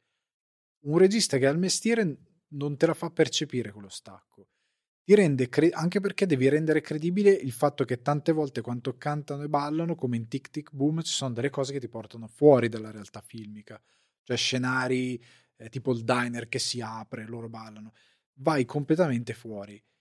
Devi essere bravo a riuscire a farlo. Spielberg con ad esempio West Side Story ti vende benissimo la Madonna. transizione tra rimane con la stessa fotografia, rimane tutto drammatico. Poi ci sono altri tipo La La Land dove nei momenti in cui ballano e cantano, pur rimanendo nel film, diventa incredibilmente pop perché le luci cambiano, però cambiano in un modo or- organico e dinamico per il quale tu non percepisci un pugno in faccia nella narrazione a livello Mhm. visivo e di tono. È tutto bilanciato. Lì è un lavoro, come fanno i migliori registi a monte, che fai sono mesi a preparare storyboard, a preparare movimenti di macchina, a lavorare con gli sceneggiatori e gli scenografi per far funzionare tutto. La differenza è quella che è un livello in più Di difficoltà. di difficoltà perché devi aiutare questa transizione in modo che diventi diegetico all'interno del film. È quello il punto. Però quello che dicevo prima, quando dicevo non c'è differenza, intendevo il fatto che poi dipende da qual è lo stile di narrazione che vuole applicare il regista, nel senso come Spielberg non ha bisogno di stilizzare la ripresa nel passaggio tra parte recitata e parte cantata, perché quello è il suo stile. In altri casi, vedi eh, La La Land o altri che hai citato, anche Miranda in Tic Tic Boom lo vuole, esalta, vuol fare entrare lo spettatore in una sorta di, eh, di zona mistica, di, di- di- di realtà elevata oltre quello che è il reale. E ci sta, cioè nel senso se fatto con gusto, con garbo e, e con stile, col- con, la giusta misura, ci sta, entrambe le cose funzionano. Però dipende molto dalla sensibilità dell'artista, del regista che, che- che c'è dietro. Ma sai chi è un coraggioso vero? Che io l'ho visto al cinema. Chi? Il regista è Les Miserables, perché quello non è un musical, è un'opera, perché è tutto cantato, non c'è Mhm. mai parte recitata. E quello secondo me è riuscito bene, ma era molto difficile venderti un'opera. È molto in estremo, cinema, è perché, molto estremo. perché non c'è veramente mai un momento. Bellissimo comunque. Bellissimo. Però ecco, per esempio, stupendo. Se uno- è un musical. Sì, sì, è un musical. In quel caso si parla più di un'opera, perché non c'è un momento in cui No, no, gli è un musical. No, recitano. È un musical musical. No, al- È un al musical anche a teatro. Non, Sì, sì, è un musical. parlano come... Cioè, ci sono i Le ma non, è- eh, ci, ci sono varie versioni. Quella lì da cui è tratto il film è proprio un musical teatrale. Però vedi, per esempio, quel musical lì non è un musical che consiglierei a uno che sta entrando nel mondo del musical. No, direi di no. È il livello extreme, Eh cioè sì, sei proprio esatto. sfegatato del musical, boh, beccati in faccia questo Eh, treno. ma perché di- cantano di- di- solo e basta. Non È non solo per quello, bellissimo. È lunghissimo, È Però è tosto. è tutto cantato, è lunghissimo, è inesorabile, è un... È proprio il mattone, però è un mattone bellissimo. No, cioè c'è io una lo messa adoro. in scena della Madonna. Delle interpretazioni della. Madonna. Eh, per esempio, Ecco, domanda. Che cosa consiglieresti invece a uno che vorrebbe magari di recente? Perché io ce l'ho un titolo che secondo me potrebbe essere io ne ho tre. Quasi Nightmare tutti. Before Christmas. Io ne ho tre. No, no, più proprio recenti. Allora, io consiglierei Team America World Police, che l'ho, l'ho citato prima. Ma non Perché- Non è proprio per tutti. No, però ti accompagna perché è comunque animato con le marionette, è divertente, fa ridere da matti e quando hai finito di vedere il film, che ti si piacciono o non ti piacciono i mus- musical, sai a memoria le canzoni, ti sei fatto un sacco di risate e c'è il sorriso sulla faccia. E quindi dici, ne guarderei un altro. Mm. E allora ti becchi South Park The Movie, Ma dai! che è un altro capolavoro. Guarda che ora, no, a parte gli scherzi, loro, Trey Parker e Matt Stone, hanno fatto, eh, insieme a un terzo autore, uno dei musical teatrali di più grande successo della storia dei musical, che è The Book of Mormon, che ha vinto 11 Tony Award. Ok, sì. Quindi non sono dei pirla, loro fanno dei film che sono estremamente scorretti ehm, e divertenti e, e sono dei musical perché loro amano il musical, ma lo sanno anche fare perché amandolo l'hanno studiato, l'hanno, cioè l'hanno voluto far bene Sì, perché sì. sono innamorati del- del- dello stile del musical. Quindi secondo me sono due film imperdibili. Eh, di recenti mi, mi è piaciuto moltissimo In the Heights, che avevamo citato prima. Sono particolarmente legato, però, probabilmente a- personalmente a Chicago, che però come forse come musical non lo consiglierei a un neofita del musical perché è molto teatrale, anche nella messa in scena, nelle scenografie. È quasi un ibrido teatro-cinema. Però secondo me se uno inizia a apprezzare il musical è molto bello. E- se sei andato oltre, volevo buttarti lì una chicca su Vai. Matt Parker e Trey Stone. Trey Parker e Matt Stone. Trey, Trey Parker e Ok. Matt Stone, sì, scusa, ho fatto un incrocio magico. Eh, tu sai che erano stati invitati agli Oscar perché Blame Canada, eh, Sì, sì, aveva- film di South Park, era stato nominato agli Oscar. Ti ricordi come si erano presentati agli Vestiti Oscar? da Ah, sì. donna. Vestiti da donna e sotto l'effetto di LSD. Sì, sì, e sì. questa cosa, secondo me, è una delle cose più assurde che siano mai successe sul red carpet agli Oscar. Se andate a cercarvi le foto su Google, carissime donnuncole e uncoli che ci state ascoltando, vi accorgerete di quanto effettivamente erano molto fatti. Sì, sì. Uno dei Io due non si toglie mai gli occhiali, Io l'altro sì e si vede tantissimo. Solo in abito da donna scollato, con i pelazzi e Sono- strafatti in trip. Proprio. Sono due tra i più grandi autori contemporanei esistenti e ve ne accorgerete dopo che saranno, diciamo, saremo andati oltre, secondo me rimarranno nella storia. Cioè che dopo- Gli quando ci abbiamo sarà la- tirato i quando piedi ci sarà la puntata del loro. podcast in cui dovremo dire addio. eh, Ecco, esatto. Ma secondo me diranno loro addio a noi. Mortali. e quindi co- co- com'era la domanda? la domanda di Gioacchino. Cosa deve fare? Quali sono cosa differisce? Sì. In cosa Eh, differisce? vabbè, io, Eh, io ho in tutto e niente. Però per un regista, cioè adesso cerco di interpretare Michele, per un regista sul set quanto è più complicato, Ok. Eh, o cavolo. anche per un DOP, Allora, secondo me dietro, eh, per un DOP parlo a livello di esperienza, a me Mm. non è mai capitato di, di- di fare il DOP su un musical, mi è capitato di farlo su videoclip musicali dove ci c'erano Esatto. situazioni di ballo e coreografia ed effettivamente è un po' più complicato chiaramente rispetto a un videoclip dove non ci sono coreografie e balletti, ma perché lì hai un, un- campo più ampio, più persone da, da- da- da gestire, più ombre, più movimenti di macchina e quindi diciamo che la Usi scala la della difficoltà aumenta. Hai detto una cosa interessante perché il discorso video musicale alla fine un musical è una sorta di ibrido, no?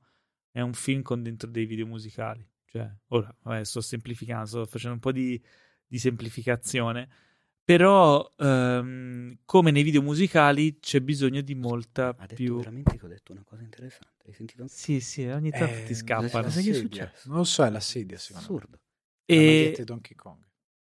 Pertanto il video musicale, comunque la struttura del, del, musical, richiede molta più preparazione a monte, cioè rispetto a un film che comunque già richiede tanta preparazione, specialmente un film importante, un film grosso, un film ad alto budget. Il discorso musical, come diceva Alessandro prima, ha bisogno di tanta tanta preparazione per essere fatto bene, quindi è, la difficoltà è più alta e non a caso Spielberg si è diciamo impegnato tantissimo e ha tirato fuori un capolavoro infatti io odio quello che tu dicevi prima di Chicago cioè? quando ti ricordano troppo il teatro Vabbè, ma lì è voluto lì eh, è una so, scelta ben precisa schifo. Chicago Perché a te mi... fa cagare? non mi ha particolarmente Chicago, io sono legato a Chicago perché l'ho proiettato nell'anno in cui da, da ragazzino ho fatto il proiezionista e quindi l'ho tenuto in sala tipo due settimane, mi pare, e ogni volta che passavo me ne rivedevo un pezzo. Quindi è come se l'avessi visto 30 volte, no? È il tuo nuovo cinema paradiso più o meno. Tu eri il bambino e c'era l'altro proiezionista. No, no, ero io, solo io, però. Io, io ero sia il bambino che il proiezionista. Era, era un fantasma. Io invece so che esiste fantasma. un musical che mette d'accordo sia me che Paolo sul fatto che a entrambi piace poco, che è forse l'unico. Quale? Moulin Rouge. No, no, ma Moulin Rouge è un musical. Beh, Kici, sì, kici, eh. Perché io sapevo che era un troiaio. Sei uno stronzone. No, io ecco. l'ho trovato, cioè, belle le canzoni rivisitate, c'è quella Roxanne cantata con quel graffio che è eccezionale. Eh, Ivan McGregor, Nicole Kidman, i loro duetti, tutto quello che vuoi, ma è, è veramente tanto Lurman. È proprio... O Lurman. Lurman. Ah, è così barocco Lurman. che diventa rococò.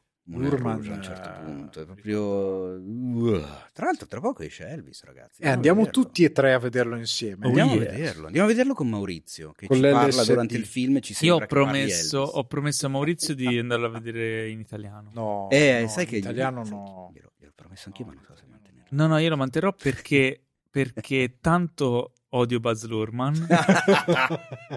Quindi cambia poco, almeno sento la prova di Maurizio che è molto, insomma, è stata una bella sfida Poi per c'è... lui. Eh Speriamo cacchio. di averlo sul podcast a parlarne. Eh, io me lo auguro, ma lo davo per scontato, Ken, Paolo. Eh? Dipende da te. Dobbiamo avere un dubbio? Dipende da te. In che senso da me? Perché? Potremmo registrarlo una determinata data se tu ci sei, ma dopo ne parliamo. Andiamo avanti, parliamo dei trailer. Mo- I mostri del mare, film d'animazione Netflix dal regista premio Oscar per Big Hero 6 in alcuni cinema e su Netflix dall'8 luglio. I mostri del mare è un film d'animazione, l'abbiamo visto il trailer, non il film perché uscirà l'8 luglio su Netflix. Um, parla di cioè, atmosfere piratesche, mostri del mare, questo personaggio che è questo capitano della nave la cui voce in originale è data dal, dal caro Carl Orban, Carl simpaticissimo Orban. di persona ehm, che incontra, cioè, diciamo, c'è questa bambina che vuole anche lei diventare una piratesca, che andare a esplorare insomma, i, mai, sette mari, trovano questi mostri che sono i mostri del mare. E poi gli lanciano queste sfere che li intrappolano. No, no, non fare non, confusione, non è... Alessandro. Non è i Pokémon. Ma cosa non ancora è questi Pokémon? Basta ritorneranno nella puntata i nostri ascoltatori se lo aspettano quindi dobbiamo ah cioè tu dici che è una running gag. Non è una sì running sì gag. sì no poi ce n'è uno, un altro trailer con un Pokémon anzi due trailer con allora il, il, titolo originale è The Sea Beast cioè la bestia del mare la non bestia. i mostri del mare è singolare perché è anche sulla, anche sulla lo- con le corna belle anche sulla locandina c'ha un corno solo in realtà c'è un mostro solo. C'è il pelo lungo è stato più forte di me, non ce l'ho fatta. Vabbè, raga, parlatene voi. Guarda, io me ne vado. Ciao, ciao. Ah. È bello, visto. Allora, queste bestie che fanno questo concorso la bambina ne ha uno blu. Dai! Parla di questo film. Anche perché chi ascolta che non coglie allora, il riferimento bambina, non ride, si annoia. È una, è una bambina Io non lo spiego il riferimento. Che ha, che ha questa passione voi. per l'avventura, per questo cacciatore di mostri marini, che ce n'è uno che pareva Cthulhu, infatti abbiamo fatto tutti blu, con, con i tentacoli tipo Zoidberg. Solo tu l'hai fatto. Non è vero, io e Teo l'abbiamo fatto. Non e... vi vedevo e si appassiona a questa cosa e trova questo grande esploratore e dice dai andiamo ad esplorare i mostri e vanno E cioè, bello, a me piace un sacco, io non vedo l'ora. Lo sai chi è il regista?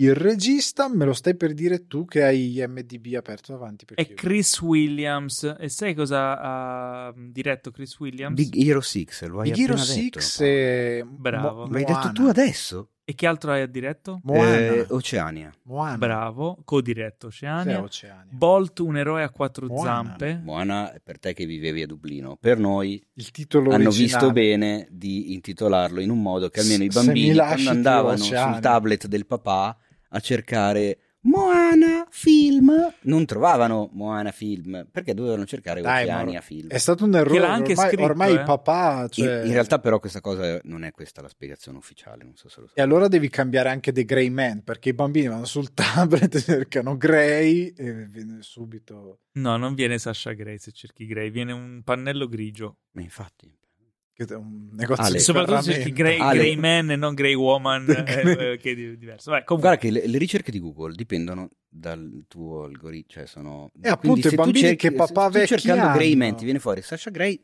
E scusa, Eh, ma devo questi bambini qualcosa. quanti anni hanno i papà che trovano Moana? nel cast di voci Tablet ci sono anche Dan Stevens e Jared Harris. Ok? Ah, Jared L'anima- Harris. Sì, molto- Bravo, sì. bravo, bravo. Bravo, bravo. Eh, lo stile d'animazione mi piace, sembra molto curato. ehm, quindi È un po' tanto Disney, posso dirlo? un po' Disney, un po' DreamWorks. Un po' di sì, Un ibrido. è di Disney Works. Però Beh, comunque Disney se ha molto- fatto Moana, Big Hero 6 eh, avrà mantenuto un po' di quel... Molto Beh, vabbè, però il bellini team di animatori credo sia diverso. Sì, credo sì, sia però il regista uguale. comunque Ah, ok, avrà- vabbè, sì. Mm. Ok, quindi The Sea Beast Sai cosa? Mi ha 8 luglio. stupito il fatto di leggere eh, in alcuni cinema e su Netflix dall'8 luglio. Non è... mm, Non si vede spesso. Beh, l'8, l'8 luglio c'è una competizione un po' grossina. Secondo me dovevano cambiare data. Cosa esce l'8 luglio? Un, un Dio con i Dio tuoni guardi. e l'amore. Ah, Thor esce l'8 luglio? C'è l'8 luglio. Attenzione. L'8 di giugno, come Ah. direbbero alcuni. Molto bene. Ok, andiamo avanti. C'è un attore. C'è un attore. Questa è un'interrogazione. Avete le cuffie? Sembra Avete le cuffie? fiaba. Ho vinto qualche cosa? Allora, c'è un Niente, attore niente. che è passato direttamente da essere ventenne ad essere anziano. Non l'abbiamo mai visto nel mezzo. Chi è? Ehm, Dai, dai. Ed è tra i protagonisti del prossimo film. Cioè, del del film di cui abbiamo visto il trailer. sai che non... Matthew Broderick. Non è vero, Matthew Broderick ha avuto un'età di mezzo e che ha fatto Godzilla, quindi l'hai Ah, rimosso. giusto, hai ragione. ok, scusa. è britannico. È britannico. Sì. Ma cosa sta dicendo Non è vero. Secondo me si sta inventando. Guarda un po' la È scaletta. apparso anche in uno dei film di Star Trek. E allora non lo saprò mai, perché figurati se guardi Ah, ho capito di chi parli. È un uomo che ha compiuto po- ieri, per noi, quindi pochi giorni fa, gli anni. Ah, ho capito chi è. E chi è? È il nostro, il nostro carissimo, il nostro affezionatissimo, Chi è? il nostro affezionatissimo Alex. Ma come si La chiama Riete. l'attore? Malcolm McDowell. No, non è lui. Ma come no? Sì, è lui, è lui. è Ah, lui. ecco. L'avete mai visto in un'età di me, tipo quarantenne? Allora, Non me lo ricordo. Cioè, io me lo ricordo per, chiaramente, Arancia Meccanica, il Caligola di Tinto Brass. Che ho skippato. E poi, eh, guarda. Io me lo ricordo in Pro- Prova a non skipparlo e vedrai. Arancia e Meccanica. poi l'ho visto in Mozart in, in the Jungle pochi anni fa. Dice, ma io l'ho visto in un sacco di film brutti. eh, non ha fatto È quella che sto pensando io. Eh, Ha fatto un una carriera un po' così. Comunque si dice mm, ehm, eh, diversamente meritevoli. Diversamente. Qui a casa nostra No, no, diversamente- brutti. Allora, Brutti. C'era si dice brutti. era l'antagonista in Star Trek Generazioni, Ah, ok. ecco, non l'ho Basta. visto. l'ultimo, eh, l'ultimo film con Kirk, Douglas. ed era anche in un film particolarmente diversamente meritevole che è Fist of the North Star, cioè il film live action di Kenny il Guerriero. Oh signori, non sapevo neanche che esistesse. Sì, sì, tu guarda quel Esiste. film e poi, poi dici, oh, diversamente bello. Sì, sì. Diversamente, diversamente, diversamente meritevole. Ok. O diversamente immeritevole. Va bene. Ma in questo caso stiamo parlando di She Will, un nuovo film, Milan. Un nuovo Will. film ehm, del, che è stato premiato come migliore opera prima a Locarno. È un thriller a tinte forti e insieme a Malcolm McDowell nel cast c'è A- Alice Krieg. Kri- Come si pronuncia? Krieg? Krieg? Krieg? Krieg, Krieg perché è tedesca. E Rupert Everett Ah. al cinema e on demand dal 15 luglio. Allora, la, Perché non l'ho visto Rupert la Everett cosa che mi ha fatto un po' storcere il naso, sarà uno stereotipo, sarà tutto quello che volete, ma è stata vedere eh, all'inizio nei titoli Dario Argento presenta. E io ho detto cosa? Perché? Mi ha fatto strano. Ho detto, ma in che senso Dario Argento presenta? Lo ha in produzione, è in promozione, è in boh. Però poi, da un certo punto di vista, è una cosa comunque piacevole perché vuol dire che all'estero eh, il nome di Dario Argento prima di un thriller horror è ancora garanzia di attenzione. Anco- mi piace quella Ecco. ancora. Eh, sai, insomma, diciamo che gli ultimi non è che siano... Quanti Beh, film ci vogliono? Questa è la vera domanda. Quanti film ci vogliono per sputtanarsi? Dipende a che regista chiedi. Eh, esatto. Chiedi Sì. a Josh Trank, ne è bastato uno Allora- e a posto così. No, perché Cattivo. è vero, perché dipende, cioè tipo, eh, ora, Nella Coppola, no? Tutti vogliamo dipende. bene a Coppola. Ha fatto il Padrino, il Padrino 2, il Padrino 3, vabbè. Apocalypse Now, Ah, ecco, la conversazione. la conversazione. Cioè lui Su per sputtanarsi, probabilmente gli ci vorrebbero 200 film di merda. E va bene. Ma Dario Argento per sputtanarsi non bastano i film che ha fatto. Io volevo, volevo capire a che punto No, io, guarda, io avevo già capito fin dall'inizio, però, Però- vedere come ci sarebbe arrivato. Però guardate, io Ma secondo me in America credo- non sono arrivati. No, Hanno, fer- c'hanno un filtro. In America sono Però- ancora fermi a profondo rosso. No, no, per- però io credo che allora se voi amate la vita adesso è estate Le fenomeno, co- dai, se- le angurie nei, nei cosi pieni Prima. d'acqua Sì. Eh. Vabbè. però dicevo adesso l'estate le grigliate eh, la birra state tutti insieme secondo beer me pong. non c'è nu- beer pong non c'è nulla che unisce di più le persone Di un film brutto a cui no, tirare non de- abbiamo detto che pomodori. brutto non ci dice Diversamente bello. Allora, non c'è niente, che- di- tutti insieme, quest'estate fatelo, secondo me diventerete tutti amici, vi vorrete bene. Giocate Guarda- a Pokémon Go. No, mentre giocate a beer pong, a- sì, beer pong, vi guardate Dracula 3D. E poi a seguire Occhiali Neri. No, Occhiali neri non lo so, ancora non l'ho visto, ma Dracula 3D secondo me vi divertite un sacco. La terza madre. The Third Mother. M- oppure fate tipo un, di cart- fate una ruota di cartone scusami. con tutti i film di Dario Argento, la girate, quello che viene e pomodori. Questo bel film She Will, io lo aspetto perché mi ha colpito tantissimo a livello estetico. E allora io ti racconterò, per completare la tua visione, ti racconterò la sinossi. Esplora la vita di Veronica Gent, che dopo una doppia mastectomia si reca in un ritiro di guarigione nella Scozia rurale con la sua giovane infermiera Daisy e scopre che il processo di tale intervento apre interrogativi e traumi passati. Secondo me non si meritava il Dario Argento presenta, mi sembra un po' più interessante di questo.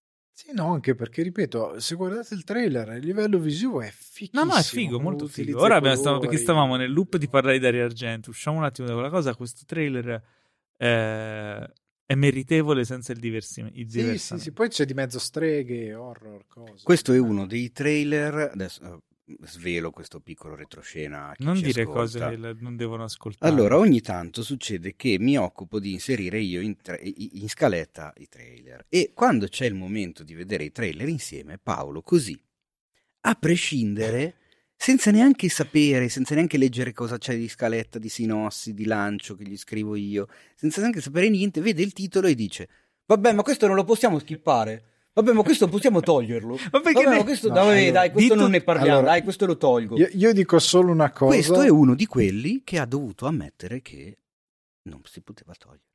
Però no, non, hai, no, non hai no, detto ce una n'è, cosa ce n'è solo uno che non si poteva togliere ed è il trailer più bello Ma che abbiamo zitto, visto e commentato nella storia di zitto. questo Lo, podcast. lo abbiamo messo in fondo apposta. L'ho messo in fondo alla scaletta apposta perché questa, questa Tu non hai puntata li ho detto messi una- in ordine di uscita. al Allora. Ma li devo hypare, il nostro pubblico. Allora, va bene, facciamo così. Ci facciamo così, arriveremo, perché ci tu non hai spiegato la regola dei sei trailer. Cioè, i non trailer in Non c'è nessuna regola, non c'è. I A trailer parte in- che un'ora fa era 5. Se me la fai spiegare- se me la. La regola dei sei trailer è questa: in una puntata in scaletta ci devono essere cinque trailer più un sesto extra jolly nel caso ci sia un'uscita eclatante che non puoi non mettere.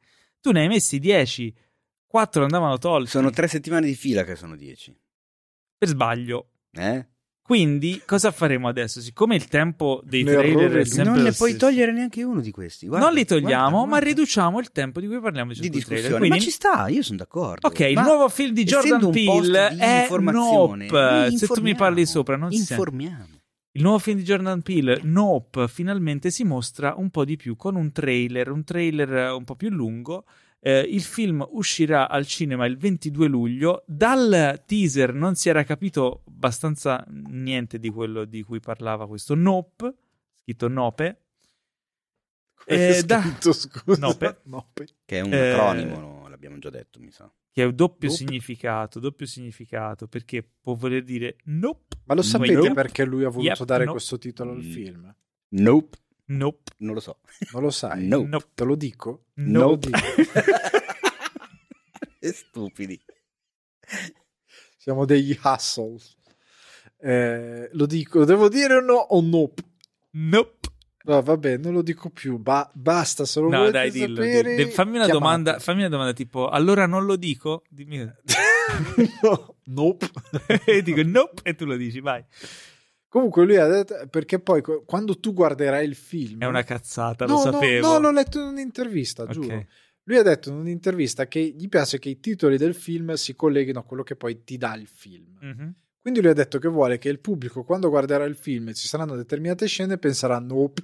Del tipo, ah, Ah, tipo no way. no, no, proprio nope. Nope. Secondo me sta, eh, Jordan quindi- Peele sta coscientemente creando un discorso con i titoli dei suoi film. Eh sì, Perché per adesso c'è un botta e risposta. Get out! Us? Nope. nope. cioè, se ci pensi. Non Vabbè. è male come cosa. Sai come si chiamerà il prossimo? Comunque, eh, Ok. Nope è anche un Il acronimo. prossimo sarà, ok. È un acronimo che sta per... Eh, oggetto volante non di questo pianeta. No, quello è ov... No, quello è OVNI, ok? Eh, Eh, Non- bene. Eh, no. in italiano No, OVNI, no, in inglese ovn- UFO. Object. ovn... No, OVNI è in italiano, No, oggetto ovn volante non identificato. ovncup In, di questo eh, in eh, inglese è UFO, UFO. Unidentified Flying Object.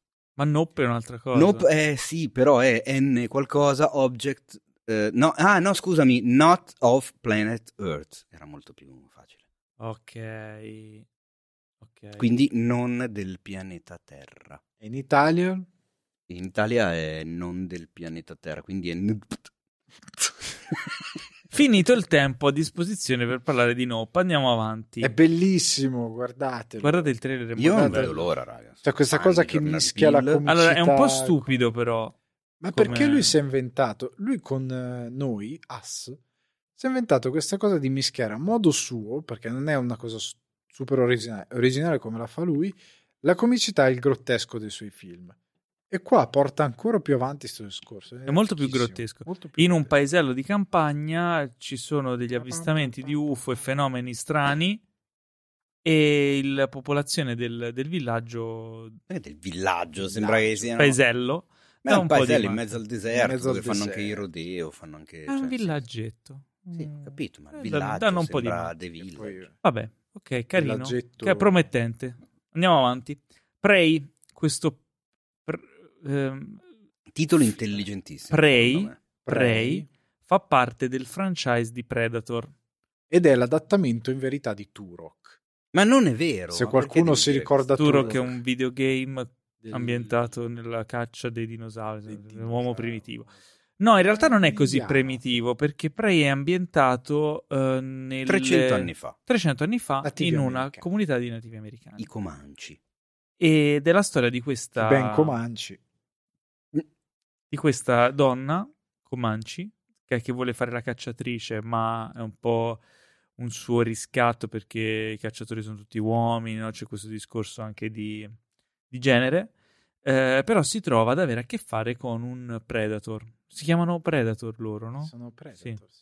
Uno degli alieni famosi del film Predator. Per quello che dico, secondo me è titolo molto intelligente, perché dopo tanti film dove il titolo era Predatore, questo film si chiama Preda. Preda. Però io, cioè, guardando il trailer, dico qua è mancato del coraggio perché se fossero stati veri coraggiosi, sei ambientato tra le, t- le tribù native americane. Non farli recitare in inglese, farli recitare con la loro Sì, effettivamente sarebbe stato figo. C'era in balla coi lupi perché non fa tanto il resto è super action, cioè non è che il pubblico. Mm, secondo me era, era, troppo per il pubblico a cui vuole rivolgersi questo film. Però cioè, Eggers come Il primo re e i film di Robert Eggers va bene, però se guardi Robert Eggers con l'ultimo non l'ha fatto quel discorso lì. No, però qua ci starebbe perché è più... Cavolo, se vuoi fare un discorso anche di rappresentazione, eccetera, eccetera, falla tutta. Ma è un popcorn movie, non puoi chiedergli di diventare... Ma secondo me non è così popcorn movie, mi sembra un pochino più evoluto. Mm. Eh, lo so, no, allora, dal trailer... Perché Predator gioca su tante cose. Il trailer secondo me promette benissimo, mi ha venduto il film, cioè sono curioso di vederlo, sinceramente. Quando avevamo visto il teaser non eri così convinto. Quando avevo visto il teaser... Eri incuriosito ero, ma sì. non convinto. E invece adesso, per dirla al DiCaprio in Django, avevate la mia curiosità, adesso avete la mia attenzione. O era il contrario? No, era così. Era no, così. era così, giusto. Okay. E Ricordiamo che il concordo. film è l'adattamento di Far Cry Primal. Ma basta No, ancora, non è l'adattamento di niente. Al limite è l'adattamento di Toki. Lo ricordi il videogioco? Che sparava le palline. Che... Sparava le palline dalla bocca. Che non c'entra assolutamente niente. Comunque, niente, zero proprio. Eh, dal 5 allora la cosa che mi ha spiazzato il film è un Hulu original dal 5 agosto su Hulu quindi non andrà in sala in America Eh no. probabilmente non andrà in sala neanche da noi non si sa ancora Speriamo in Disney più, altrimenti ce lo prendiamo nell'Hulu. no, no, sicuramente andrà su Disney Plus su Star Su Disney Eh, Plus, speriamo- sai cosa arriva su Disney Plus? speriamo che arrivi anche al cinema cosa arriva su Disney Plus? Spider-Man, tutti i film di Spider-Man su Disney Plus. ah questa era una news Eh, Sì. questo è il momento dei trailer E- È un trailer di quello che vedranno su Disney Plus. va bene Ma tutti? Quelli di Raimi e no, credo tutti, se non ricordo male la quindi Accordo quelli di Sony? Raimi, quelli nuovi e forse anche quelli Amazing che vabbè, Ma in esclusiva o anche in condivisione con Netflix Prime eh, e gli altri? forse condivisi No, no lo questa so. cosa non te la so dire. non si sa Ah, ok. va bene Mm. Mm. Mm. ora abbiamo un altro trailer che mi ha molto intrigato Eh sì, già. che però fa parte di un trend, Eh sì, la nuova moda. la nuova moda. Perché Facciamo come- un film e intanto contemporaneamente qualcuno fa una serie tv sullo stesso argomento. E stiamo parlando È di. Iron Mike, Mike Tyson. Questa è una serie intitolata Mike e basta. Eh, sempre Hulu. Arriverà il 25 agosto e ci racconta in quanti episodi sono questa serie? Sono otto episodi, una serie limitata. Ci racconta la storia di Mike Tyson. Eh, nel cast ci sono Harvey Keitel che interpreta Cus D'Amato, che fu insomma lo storico eh, allenatore di Mike Tyson, scopritore anche, no? quello a cui Mike Tyson deve il suo successo, no? che l'ha preso dalla strada e l'ha fatto diventare un campione e gli ha insegnato la disciplina. Eh, Beh, quest'ultima parte forse Beh, la disciplina sportiva, la Ah, disciplina ok, sì, certo. sportiva per vincere, Una per diventare un battuta. Un campione, gioco. campione. La battuta era tennis. Ehm, c'è Laura Harrier, stupenda Laura Harrier. eh, ci sono poi nel cast. eh, allora, chi interpreta Mike Tyson? Trevant Rhodes o Trevante Rhodes, eh, che io non ho mai visto, però fisicamente ci sta. Se ha anche le skill attoriali, eh, potrebbe essere Io un'ottima credo lo abbiano truccato scoperta. parecchio. Non so se era il trailer, Beh, ma grosso è grosso. faccia- No, ma a livello di faccia. Beh, perché comunque lui invecchia durante ehm, il, fi- cioè il Sì, film. ma Eh, c'è, anche il un, film- c'è anche il lavoro, c'è anche l'impianto finto Piatto sui denti. denti. Sì. Però Eh, voglio farvi una domanda per rendere frizzantino. Aspetta, fammi cose. chiudere su di lui. Eh, l'abbiamo già visto in, eh, anche in The Predator, film poco riuscito del 2018, in Bird Box, film con l'attrice feticcio di Teo. Eh, gli Stati Uniti contro Billie Holiday, insomma, non è un attore alle prime armi, però non l'avevo, non l'avevo riconosciuto. Ma la oddio, domanda che guarda- io vi volevo fare Vai. è questa, anche, anche a chi ci ascolta, magari ci scrivete, ehm, non vi fa strano che siamo arrivati in quel punto in cui i biopic sono le robe che abbiamo visto? Cioè, io di Mike Tyson, tutta la sua storia, cioè, io l'ho vissuta, un po' come la storia di Pam e Tommy.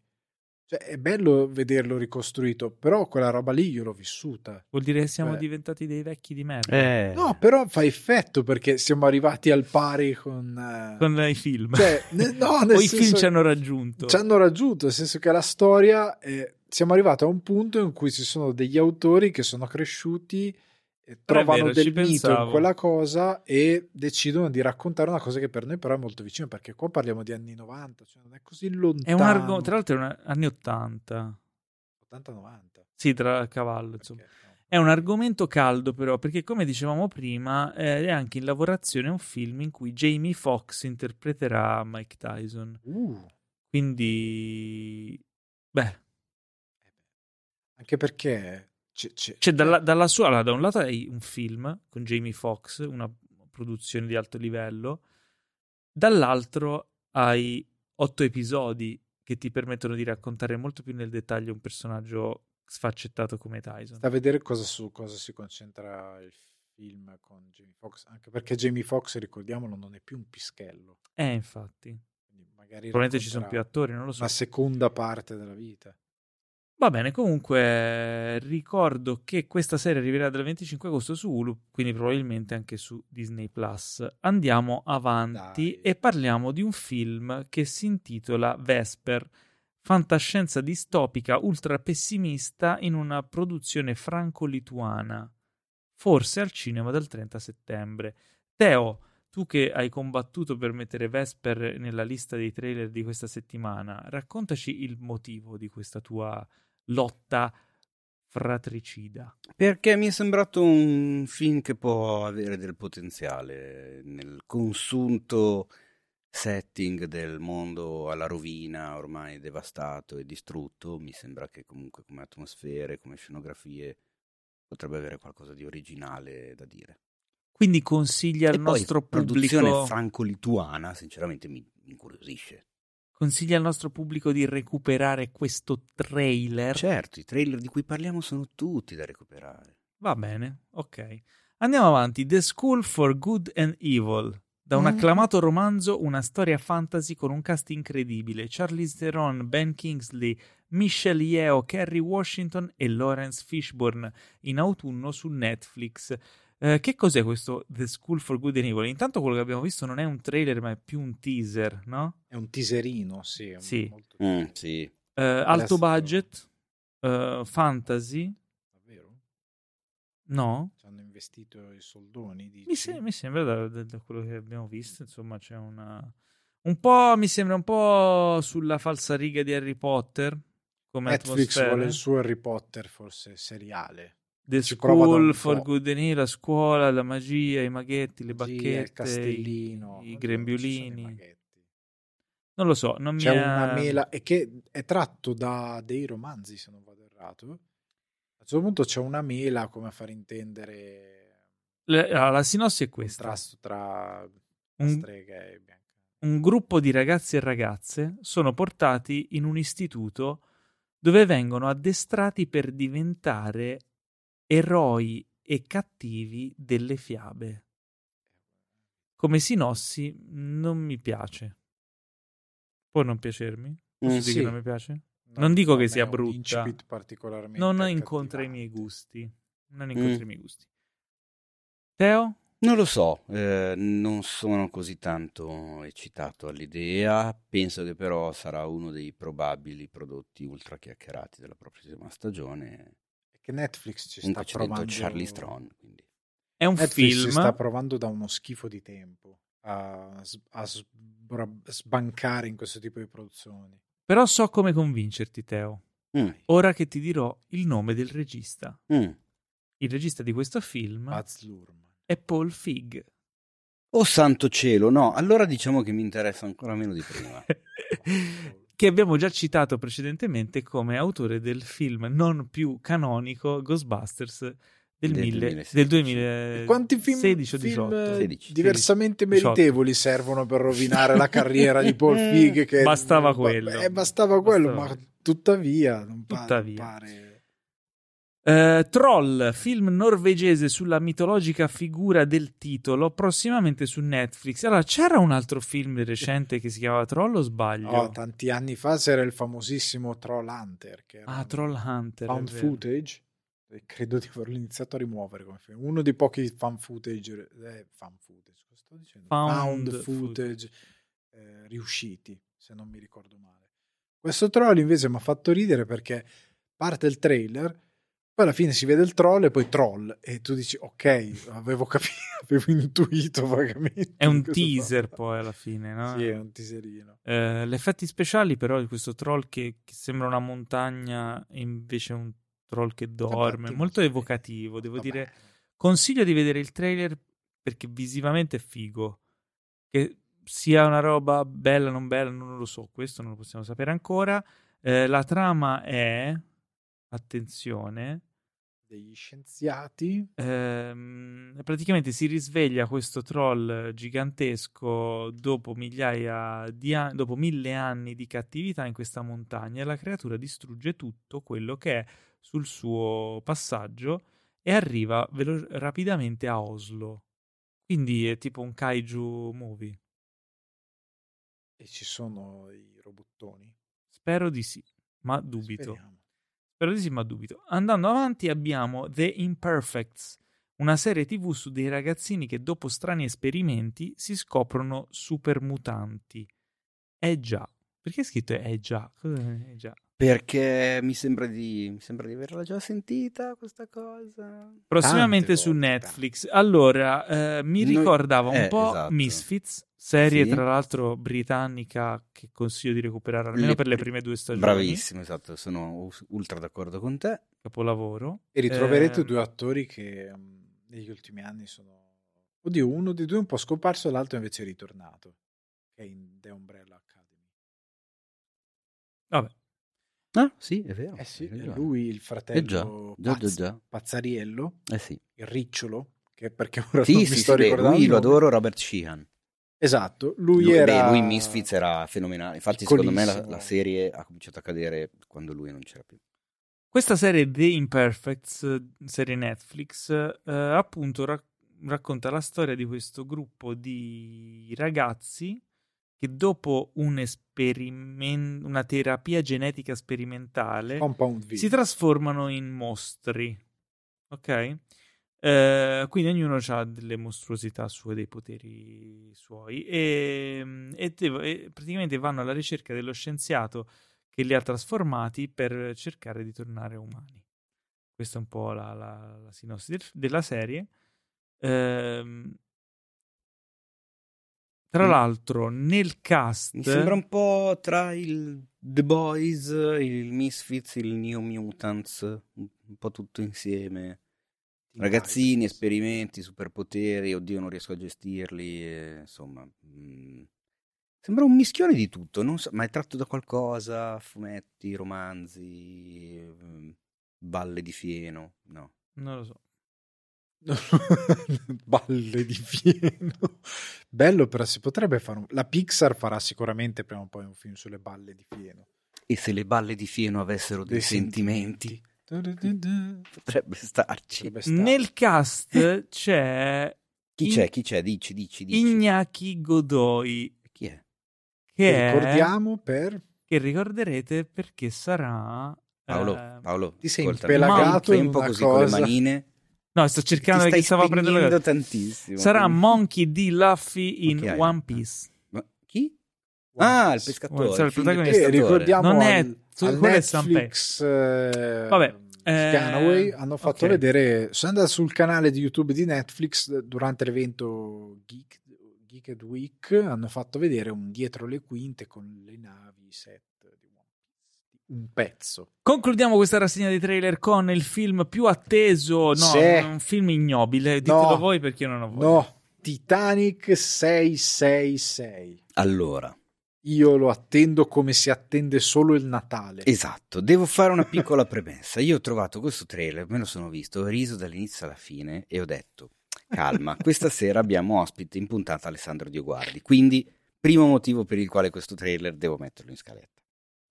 Che meraviglia. Poi mi sono accorto che in realtà il film è già uscito. Cosa? È già uscito.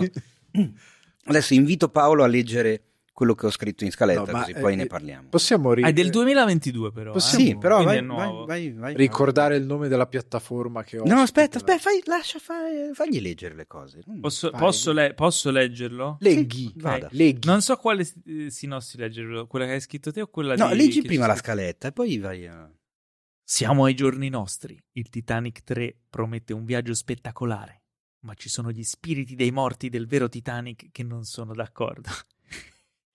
Il film è uscito. Ah, aspetta, no, prima voglio raccontarvi anche quest'altra sinossi. Forze oscure dal profondo salgono in superficie, terrorizzando tutti a bordo del Titanic 3 e minacciando di ripetere uno dei più grandi disastri della storia.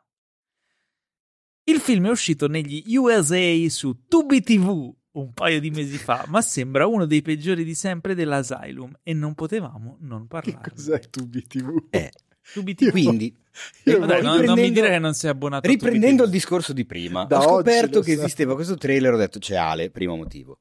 Ho visto a un certo punto, verso la fine del trailer, che era un original di Tubi TV. e quindi, ok, secondo È un. Tubi original. Ho visto poi che era prodotto dall'Asylum e que- i motivi erano già diventati tre. Quindi potevamo forse non parlare di Titanic 666. Perché l'Asylum aveva già fatto Titanic 2. Ora l'Asylum fuori tempo massimo ha detto: "Mm, Ma cosa va di moda? Gli horror con gli spiritelli che sbattono le credenze, che ormai non vanno più di moda Esatto. da almeno 5-6 anni. Quindi siamo ormai arrivati a un Asylum un po' stanca, che è fuori tempo massimo anche sul prendere le mode ehm, così al balzo. Ed è, ragazzi. Io il trailer non. cioè, quando sei di fronte a cotanta bellezza, non ci sono parole. Qua Dante ha scritto la Divina Commedia per molto meno. Qua non so che opera si potrebbe scrivere per descrivere la, la beltà di questo trailer che ha un po' di... ha anche...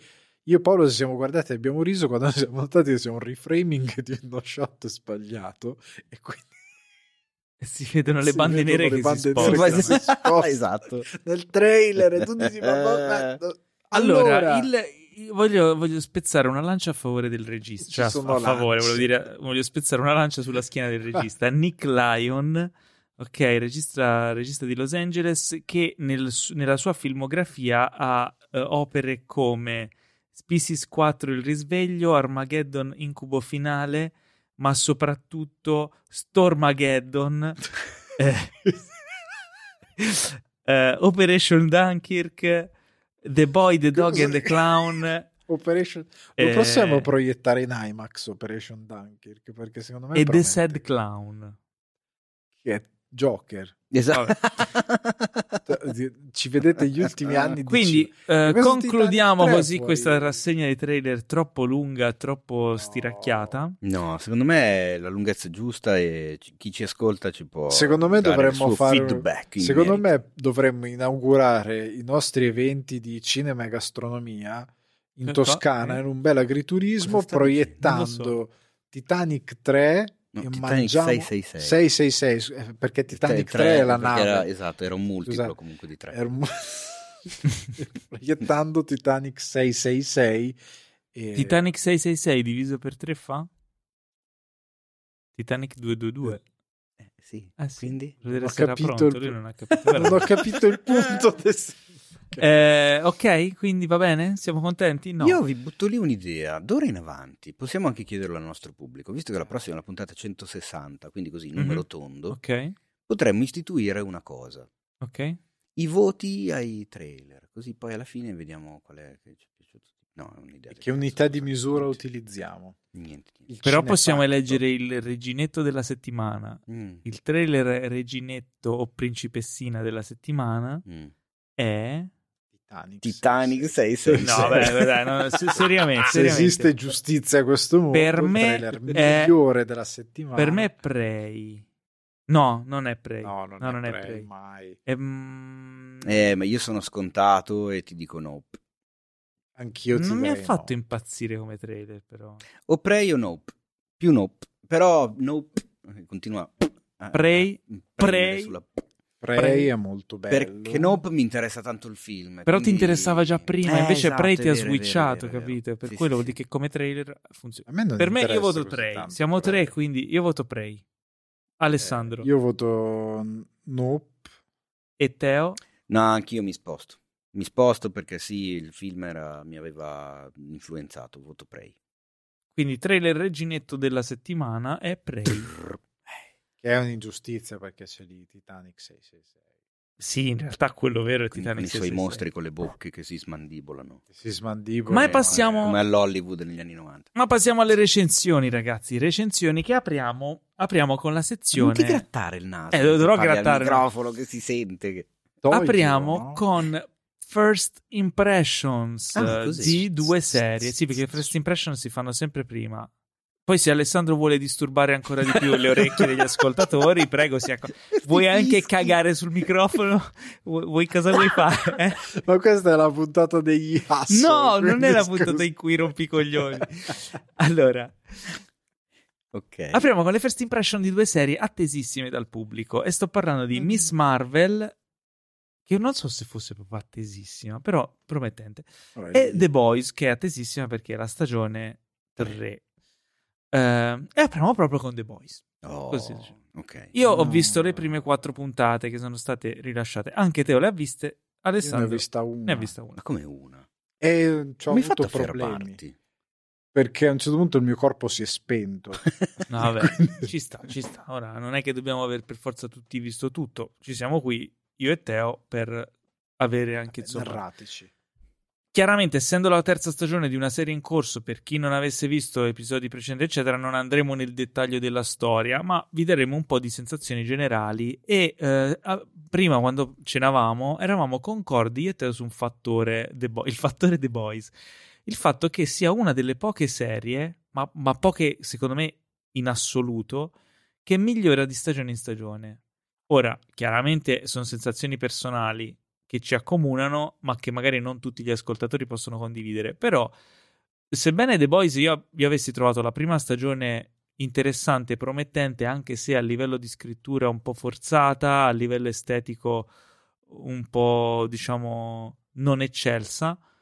Nella seconda stagione mi sono innamorato completamente di questa serie e in questa terza stagione, almeno nei primi quattro episodi di questa terza stagione, sono ancora più convinto per vari motivi, eh, soprattutto per la scrittura, perché a livello di scrittura riesce a spiazzare lo spettatore in modo intelligente, a continuare quella satira che c'è dietro la storia della, della serie e ad avere dei personaggi che sono eh, riescono ad essere sempre organici in linea con, con il loro insomma con quello che loro sono ma evolversi eh, in maniera veramente interessante e accattivante stravolgendo anche molti mh, insomma stilemi molti cliché inoltre eh, è sopra le righe in maniera eccelsa, cioè riesce a divertire e a, a sconvolgere come poche serie nel panorama attuale riescono. E la cosa bella è che Prime Video gli ha dato fiducia e ha anche insomma alzato i budget, insomma si vede tutto su schermo in una serie che comunque è scorretta e non è per tutti perché è per un pubblico adulto. Vuoi aggiungere qualcosa, Teo? Ma eh, aggiungere qualcosa senza spoilerare è difficilissimo. Avevamo accennato un paio di puntate fa, mi sembra, alla stagione nuova. Ribadisco dopo quattro puntate il mio profondo amore a livello chiaramente platonico e a livello di personaggio nei confronti di Homelander, che Ma ritengo... perché? Come, scusa? Ma Ma perché non- è accattivante. Ma non per quello che fa, non, per- non condivido il suo modo di vivere, eccetera. Amo come è scritto il personaggio. Amo, Sì, mi sì. piace un casino il personaggio in sé, Ti piace non quello latte? che fa. Eh, cioè, mi piace la scrittura di quel personaggio. Ritengo che sia uno dei più interessanti degli ultimi anni, visto nelle serie TV. Anthony Starr lo interpreta magnificamente. Non è mai scontato, non sai mai che cosa È imprevedibile. cazzo gli giri dentro quella testa ed è pericolosissimo, cioè è l'idea di avere a che fare con un, un, un coso che è praticamente potente quanto un Superman, se non Sì, è, è- più. è- Superman, nella Superman, la trasposizione di Superman. che però è narcisista, paranoico, egoista, eh, misogino, ultra autoreferenziale, è, è psico pieno Superman. di sé, è una roba impressionante, quindi è veramente un pericolo, vaga- così, una mina vagante. La cosa bella di quel personaggio è che ogni volta che è su schermo c'è, una tens- c'è la tensione arriva a dei livelli sì, sì, sì. incredibili. Ed è una co- delle cose più fighe della serie. Ma perché è difficile. Ma poi sono belle le dinamiche episodio. Tra tutti i personaggi, comunque non- riesce a non annoiare mai, ecco, The Boys, nonostante la storia sia molto flebile, semplice, esile, cioè che cacchio stanno raccontando? Sono tre Sì, tutto- che più o meno è- raccontano la stessa cosa. È tutto sviluppo dei personaggi. Esatto. Ed è quella la potenza della serie. Cioè, la- una E bella scrittura è lì. dico s- Non è la trama, ma è lo sviluppo dei personaggi. Se siete di quelli che dicono: Ah, no, ancora questi supereroi. Questa è una serie che prende quei topos, prende quegli stilemi classici. Che poi, raga, cioè, i supereroi sono gli stessi della, della mitologia greca, della mitologia romana. Non è che se parli di, di Ercole, allora sì, è figo perché è mitologia, parli di Superman. No, è una stronzata perché è un supereroe. È la stessa roba. È la stessa roba. Sono gli dei del- de- dei miti classici trasposti al giorno d'oggi. Eh, sì. quindi non riempitevi la bocca per, per fare le cose. Se trovate queste cose eh, stupidine, The Boys è una serie che prende questo- queste tematiche, le fa diventare satira, le capovolge e ci tira fuori una cosa a livello di scrittura molto molto interessante. Eh, fidatevi nel caso non vi convinca al 100% la prima stagione, andate avanti perché poi migliora e raggiunge secondo me delle vette.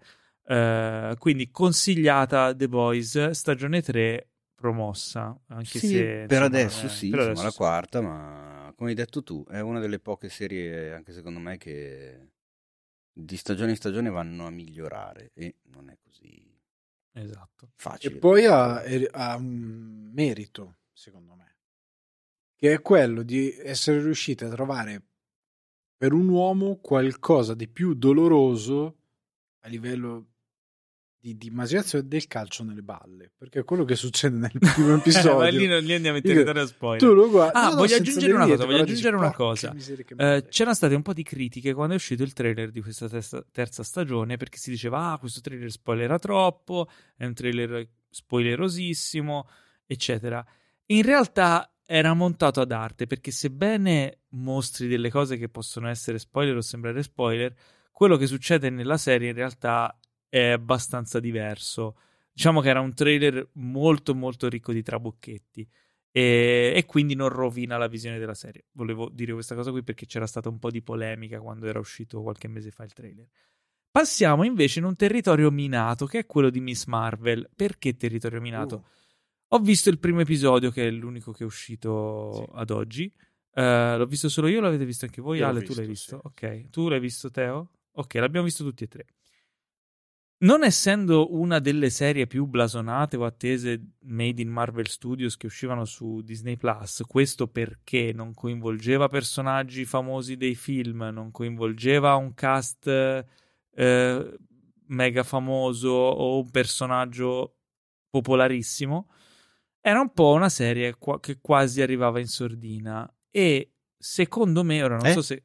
Eh? Eh? E secondo me, Ah, no, non so se prima, con- eh? Un po' in sordina. Eh? Sì, vabbè.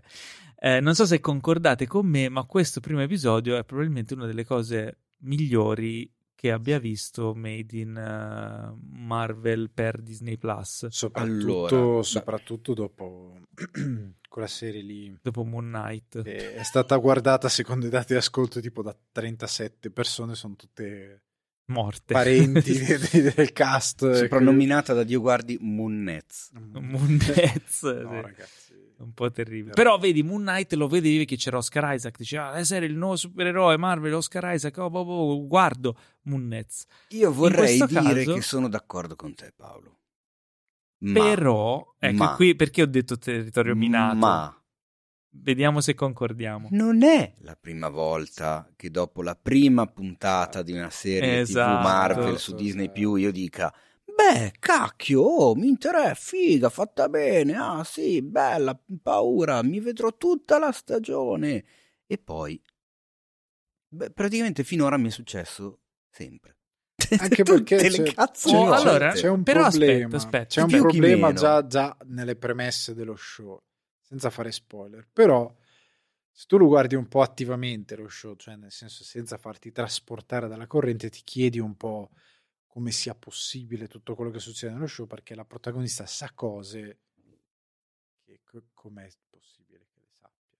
Vabbè, sono state divulgate. Ora non, non fare il fanculo che si attacca No, ai no, no, cavilli. no, no, lui semplicemente a livello di sceneggiatura ci sono delle cose che come fanno a sapere? Non è quella la storia della serie, non è importante. Però la cosa che io apprezzo molto è questa, che la serie in verità, da quello che si vede dai toni, è rivolta ai ragazzi, è una serie per ragazzi, che è una cosa che un po' mancava in Marvel, cioè per ragazzi è proprio per loro, cioè non vuole ammiccare anche al eh, quarantenne, non vuole andare al pubblico super ampio, vuole andare proprio ai ragazzi.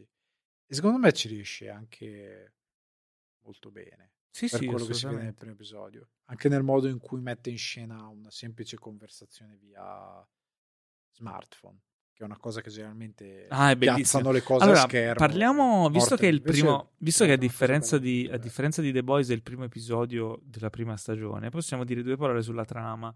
Miss Marvel è la storia di Kamala Khan, questa teenager eh, del New Jersey di origini pakistane, che è una mega fan sfegatata dei supereroi, eh, che nel suo mondo però sono reali, quindi degli Avengers, eh, insomma, è, è super fan in particolare di Captain Marvel. Ehm, tanto che vuole andare a questa convention. La, la vogliamo smettere? Eh, scusate.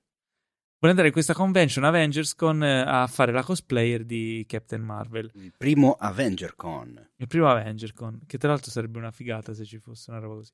Eh, cosa succede? Chiaramente i suoi genitori un po' all'antica non vogliono e quindi si creano tutte queste dinamiche da film adolescenziale. E la cosa bella è come questo è messo in scena, perché ci sono molti aspetti presi da, da quello che abbiamo visto recentemente, per esempio in Spider-Man Into the Spider-Verse, come Luke o, o in eh, eh, The Mitchells, eh, contro- i Mitchell contro le eh, macchine.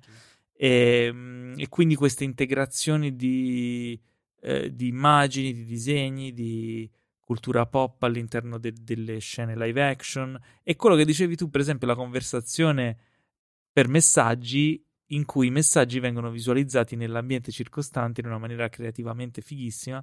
Cioè ci sono dei tocchi visivi veramente belli, veramente interessanti, nuovi, freschi, originali.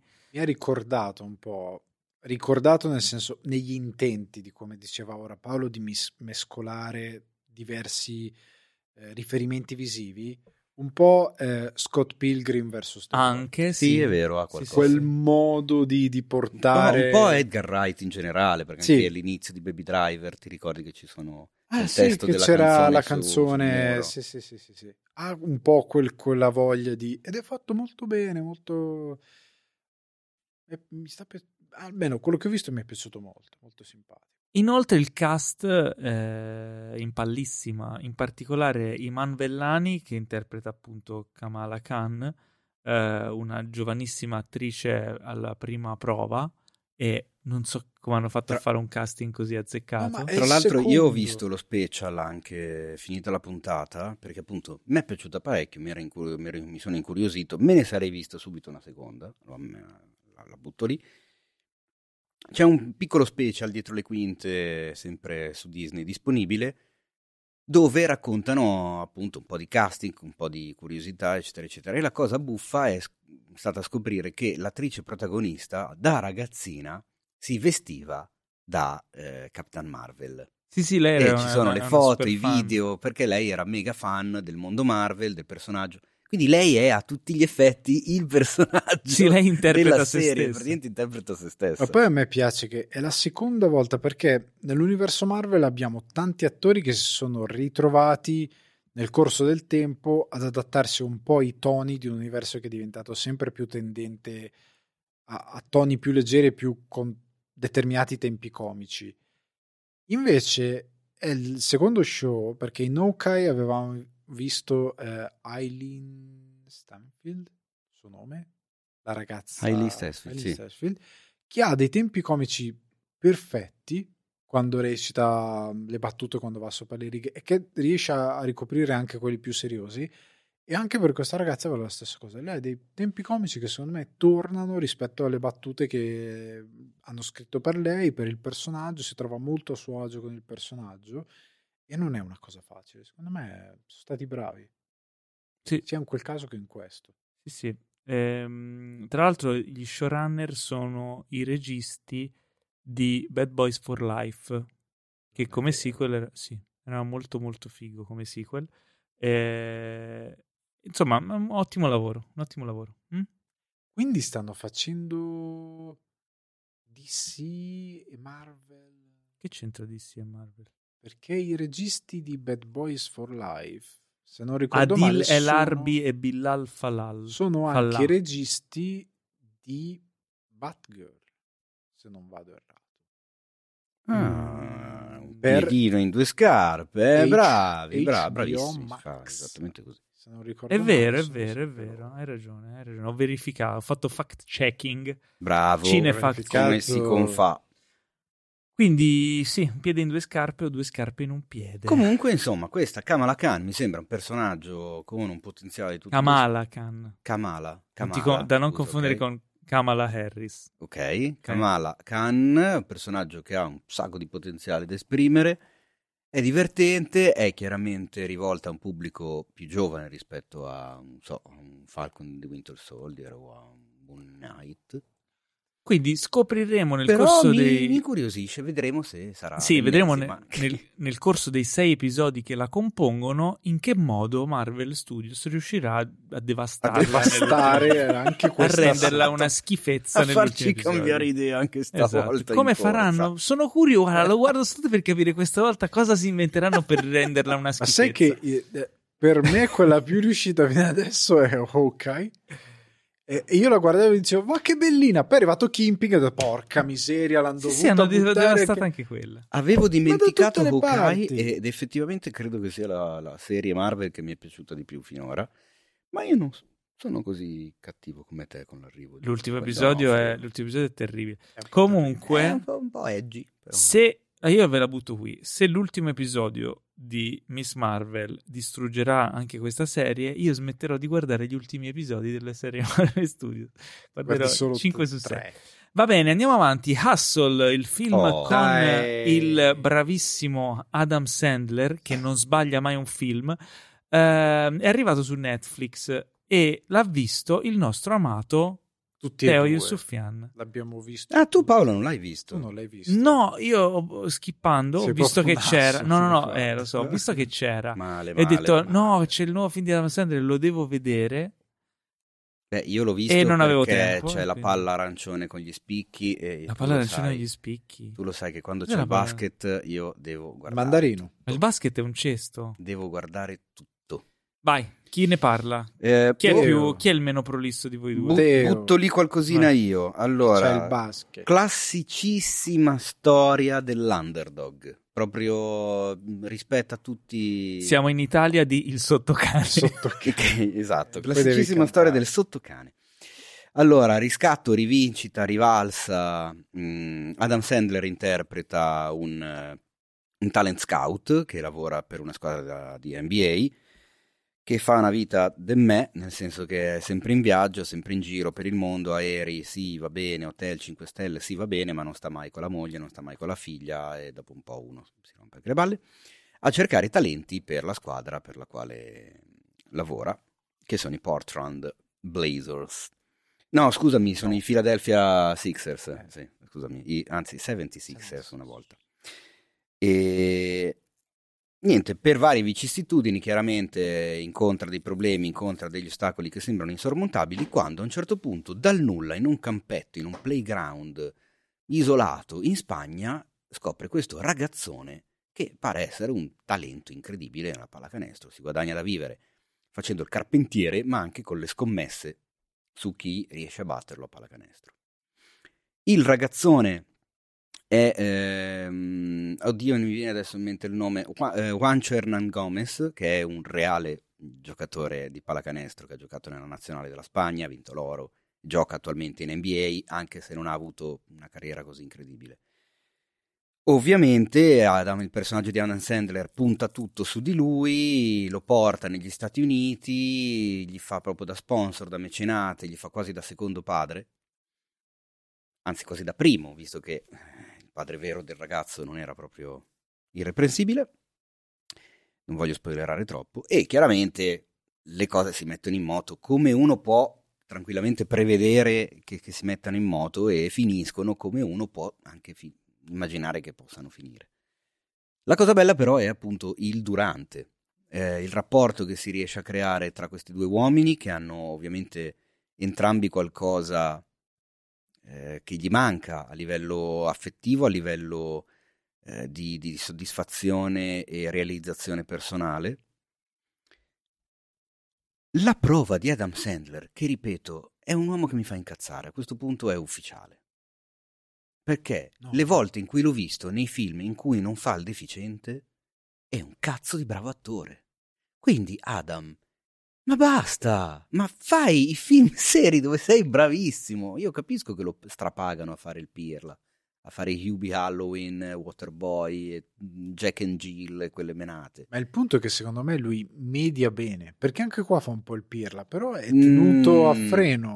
Qua cioè, si sorride, quando... ma non fa il cretino. Non, non, fa il cretino dei film cretini, dai. No, no, non fa. Però l'ho visto in Ubriaco d'amore, Paul Thomas Anderson, grande prova. Rain Over Me, Mike Binder, gran prova. Eh, Diamanti grezzi dei Safdi, gran prova. Hustle, gran prova. E che cazzo? Cioè, Adam, vabbè.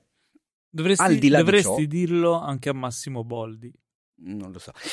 Eh, al di là di ciò eh, c'è tutto il lato sportivo che diciamo mi vede appassionato, eh, tra tantissime virgolette ex giocatore perché giocavo da ragazzino. Eh, però tu lo sai anche quando ho parlato della serie TV Apple Swaggers che parla di pallacanestro, c'è il lato che comunque a me piace, mi piace vedere quello sport trasportato al cinema o in una serie. E in questo caso è portato molto bene, cioè c'è un grandissimo amore e rispetto nei confronti del gioco, delle dinamiche del gioco, di tutto quello che ci gira attorno. Non è un caso che tra i produttori del film ci sia un certo LeBron James, e secondo me non è un nome speso giusto per avere il richiamo, ma qualcosina l'ha detta, un po' di voce in capitolo probabilmente l'ha avuta. Il basket giocato è altrettanto bello a vedersi, è girato molto bene, eh, coreografato molto bene, non ci sono le classiche cose che si vedevano una volta e secondo me se non Swaggers che ha dato una svolta, se ne sono accorti anche loro prima, cioè c'è stata una sorta di comunione di intenti involontaria, ma anche qui le azioni non sono uno stacco dopo l'altro, quindi si riesce a capire che cosa succede, si vede la palla che lascia le mani del giocatore e finisce nel canestro, quindi non c'è il taglio di montaggio classico per fare il canestro magari tirato da, da sotto. Che sbatta. Eh, quindi funziona anche da quel, da quel punto di vista lì, c'è, c'è cuore, c'è emozione, chiaro. Il canovaccio è il classico, cioè non ci sono delle incredibili sorprese o plot twist o, o in, chissà cosa di originale. Però loro due funzionano, mi, hanno, mi ha stupito la, la, chimica che si crea tra di loro, anche lì nonostante appunto il rapporto sulla carta, come dicevi tu prima, sia il classico allenatore di una certa età che cerca il riscatto e giovane talento che sa di avere un talento, ma non è che abbia tutta questa voglia di spaccare e che a un certo punto si rende conto che forse impegnarsi non è soltanto una cosa che deve a se stesso, ma è una cosa che deve anche a quell'uomo che sta così tanto credendo in lui. Ok. Ma poi è pieno schifo di giocatori dell'NBA. E cioè, sì, segui, esatto. sia ecco, del passato. Era una cosa del... in più che magari non tutti conoscono il presente. film è disseminato di giocatori veri che fanno loro stessi, a partire da Dr. J, che quando l'ho visto a me è venuta la pelle d'oca.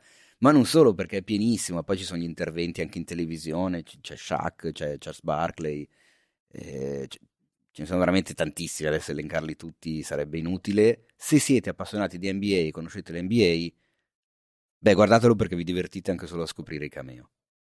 Bene. Quindi promosso? A parer mio assolutamente sì. Sì, sì, sì, sì. sì. Ok. E poi non guasta il fatto che, così lo dico per le nostre ascoltatrici e i nostri ascoltatori comunque, che quel bel giovanottone spagnolo che fa il giocatore, mm, cazzo che gnocco che è in questo film, o no? Ale, non so se...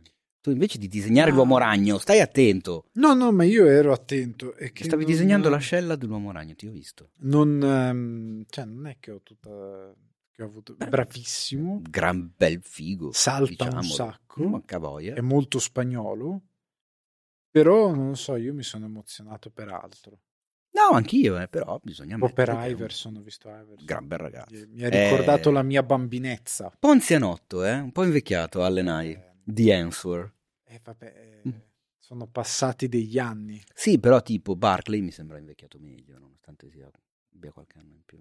Eh, non ci ho fatto caso. No, è un po' gonfio. Vabbè, questi discorsi di zia possiamo evitare. Vogliamo ma- andare avanti? Vogliamo andare avanti? Magari. Allora, parliamo dello special The Hall, eh, special comedy di Netflix eh, che è stato visto dal nostro Alessandro Di Guardi e ce ne parla adesso brevemente. Eh, allora, Netflix, come voi sapete, fa, c'ha la sua fissazione per ospitare un sacco di stand-up comedian, c'è il suo festival Netflix is a Joke, che è anche Ah, un sì? canale, e durante il festival hanno girato questo The Hall, Honoring the eh, Greats of Stand-Up, e lo scopo è semplicemente appunto di introdurre in questa Hall of Fame più virtuale che pratica questi grandi della stand-up, perché dovete sapere che non esiste una Hall of Fame eh, per gli stand-up comedian, che è una cosa abbastanza stramba perché c'è per qualsiasi cosa negli Stati Uniti la Hall of Fame. Esiste un luogo dedicato ai comici e hanno creato questa ala de- dove ospitano questa Hall of Fame e Netflix si è presa diciamo l'accollo di introdurre questi comici. In questo speciale ne introducono quattro che sono Robin Williams, Richard Pryor, George Carlin e Joan Rivers. John A, Rivers. a presentare Sai che non ho mai visto Robin Williams fare stand up? e ora ci arriviamo. Cosa? No, non ho mai è visto Adesso eso. te lo becco. incredibile. Ho anche Allora- pubblicato più volte su Cinefair. E, e ora ci arriviamo appunto a questa, a questa cosettina perché come host c'è un Pete Davidson buttato lì un po' così, che anche lui infatti prende in giro se stesso per la sua presenza, e questo mi fa troppo ridere, però a presentare i vari mh, stand-up comedian che vengono introdotti ci sono eh, John Malaney, eh, Dave Chappelle, John Stewart e Chelsea Handler e presentano rispettivamente Robin Williams, Richard Pryor, George Carlin e Joan Rivers. Allora, io vi consiglio di guardarlo perché ovviamente negli Stati Uniti questi stand-up comedian sono dei giganti assoluti che loro conoscono non a memoria, ma di più. Per noi magari tipo George Carlin è arrivato anche un po' da noi, nel senso che grazie a internet è un po' in qualsiasi citazione online, c'è qualcosina su YouTube. HBO Max, tra l'altro, ha prodotto un documentario insieme ad alcuni stand-up comedian e sul loro canale YouTube ci sono 10 minuti. Io spero che lo portino anche in Italia in qualche modo perché sembra stupendo.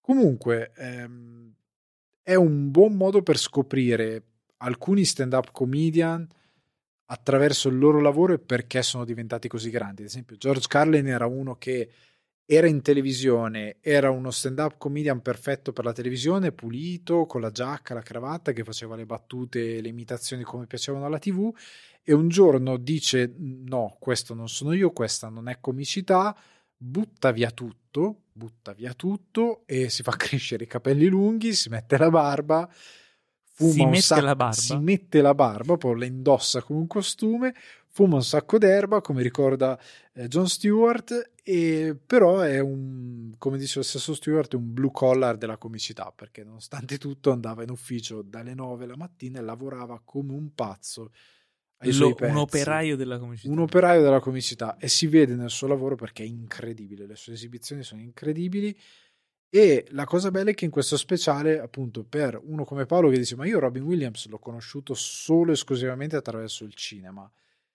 Fanno vedere degli ispezioni dove lui fa stand up e fa schiantare da ridere. Senza spoilerare nulla, ma dico solo che mettono un pezzo dove lui fa del pratica del sesso orale mima lui che pratica del sesso orale Con- ancora più cont- contro l'incavo del gomito. contro però. l'incavo del gomito e Eh. fa ancora più ridere perché suo era un uomo poco peloso Robin Williams quindi fa ancora più ridere la, la- la situazione però davvero tra l'altro in sala c'è Zelda Williams eh, del quale viene letta una piccola ehm, una piccola cosa sul padre una piccola riflessione sul padre ed è uno speciale stupendo perché se non conoscete determinati comici ve li fa conoscere vi fa capire come hanno cambiato la stand up e hanno insegnato negli Stati Uniti cose che per noi ancora non sono ben chiare su come si dovrebbe fare stand up. È una E- frecciata questa. No, no, no, no. In Italia noi abbiamo Adesso vogliamo sapere nei Ciao. confronti di chi. Ma andiamo un po' di un sacco di gente che non ha capito e mh, soprattutto vi, vi fa anche magari scoprire qualcuno tipo Richard Pryor, anche lui Beh, lo, coscia- eh. lo conosciamo relativamente, ma come stand-up comedian io non Lui so leggenda. quanta gente si sia andato a vedere i suoi spettacoli o abbia possibilità di recuperarli, perché anche quello è il punto. Alcuni Netflix, grazie a questa cosa di diffondere molto di stand-up comedian, li ha messi. E quindi ehm, avete occasione veramente di recuperare delle leggende. Piccola nota a margine, c'è come ospite anche Jeff Ross, che è soprannominato il King, eh, King of Roasting, perché è uno che spieghiamo brevemente. Roasting è quella cosa dove un comico Demolisce prende in qualcuno, giro sì. qualcuno. Però, ecco, una cosa che dobbiamo imparare, in un contesto comico, tra comici, stai facendo un roasting, non ti puoi offendere, tutti ridono di questa cosa, anche quello che viene preso in giro. E dedica un piccolo segmento a Bob Saget, Gilbert Gottfried, che sono, scompar- Gottfried, che sono co- scomparsi quest'anno, e prendendolo in giro, tra l'altro. Cioè, ne fa veramente ironia, soprattutto tipo su Bob Saget. E, mm, è veramente bello. Dura un'ora e cinque, come tutti gli, gli special di stand up durano. Me lo devo assolutamente circa. recuperare. Recuperatelo, è molto bello perché poi ogni volta che presentano un personaggio, oltre a col, col comico che fa un piccolo pezzo di stand up parlando del personaggio, poi fanno vedere degli estratti e quindi Certo. vedete diversi momenti della loro vita. Beh, della figo, figo, molto figo. Molto bello, io ve lo consiglio. Ok, grazie della segnalazione, lo recupererò assolutamente, sono un grande fan del stand up. Tra l'altro sono stato a vedere Louis C.K. l'altra settimana Lui- a Milano, molto figo. Eh, e per chiudere la sezione delle recensioni abbiamo We Crashed, questa miniserie eh, di Apple TV Plus con Jared Leto e Anne Hathaway che ci racconta una storia d'amore dal valore di 47 miliardi di dollari. We Crashed. Esattamente, la serie affronta, eh, è una ovviamente serie biografica, mh, di cui io assolutamente non sapevo niente nella realtà. Magari molti di voi conosceranno la realtà di WeWork, ovvero l'app che ti permette di trovare un posto di coworking all'ultimo momento, anche soltanto per una giornata, una scrivania da qualche parte. Beh, la, la serie racconta bene o male la persona che c'è dietro a tutto ciò, come è arrivato a essere l'inventore, il creatore di WeWork e come è stato anche colui che l'ha letteralmente distrutta, nel senso che l'ha portata ad avere una quotazione in borsa attorno ai 47 miliardi di dollari, salvo poi fare una serie di cazzate, come sempre fatto nella sua vita, ci racconta la serie, tanto che la quotazione è scesa fino ad arrivare a 6 che non sono proprio pochi, però comunque sono i 47 di prima. Eh, Jared Leto è pesantemente truccato, non tanto quanto in House of Gucci, e, e un po' più di Morbius. Un povero Jared Leto, cosa sta facendo ultimamente? Ehm, Eh, fa il suo. Ha questo accento particolare perché deve replicare l'accento della persona vera. Ma Strano. quella che secondo me è splendida, lui a me comunque in generale piace come attore, lo trovo molto in gamba e molto trasformista. È in gamba anche in, in- anche in We Crashed, il personaggio è talmente sopra le righe che sembra finto quando in realtà purtroppo è tutto vero. Uno di quei classici personaggi senza delle vere grandi idee, senza un vero grande talento, senza delle competenze, senza delle capacità, tranne che eh, un, carisma tale da farsi seguire far, e, e attorniarsi da gente che invece quelle competenze, quelle idee le ha e quindi assorbirle, manipolarle e far finta e far venire fuori che alla fine tutto quanto di buono che hanno, quello che hanno creato gli altri è suo. Mentre lui fa il frontman e gli altri stanno nel retro a sgobbare come dei muli.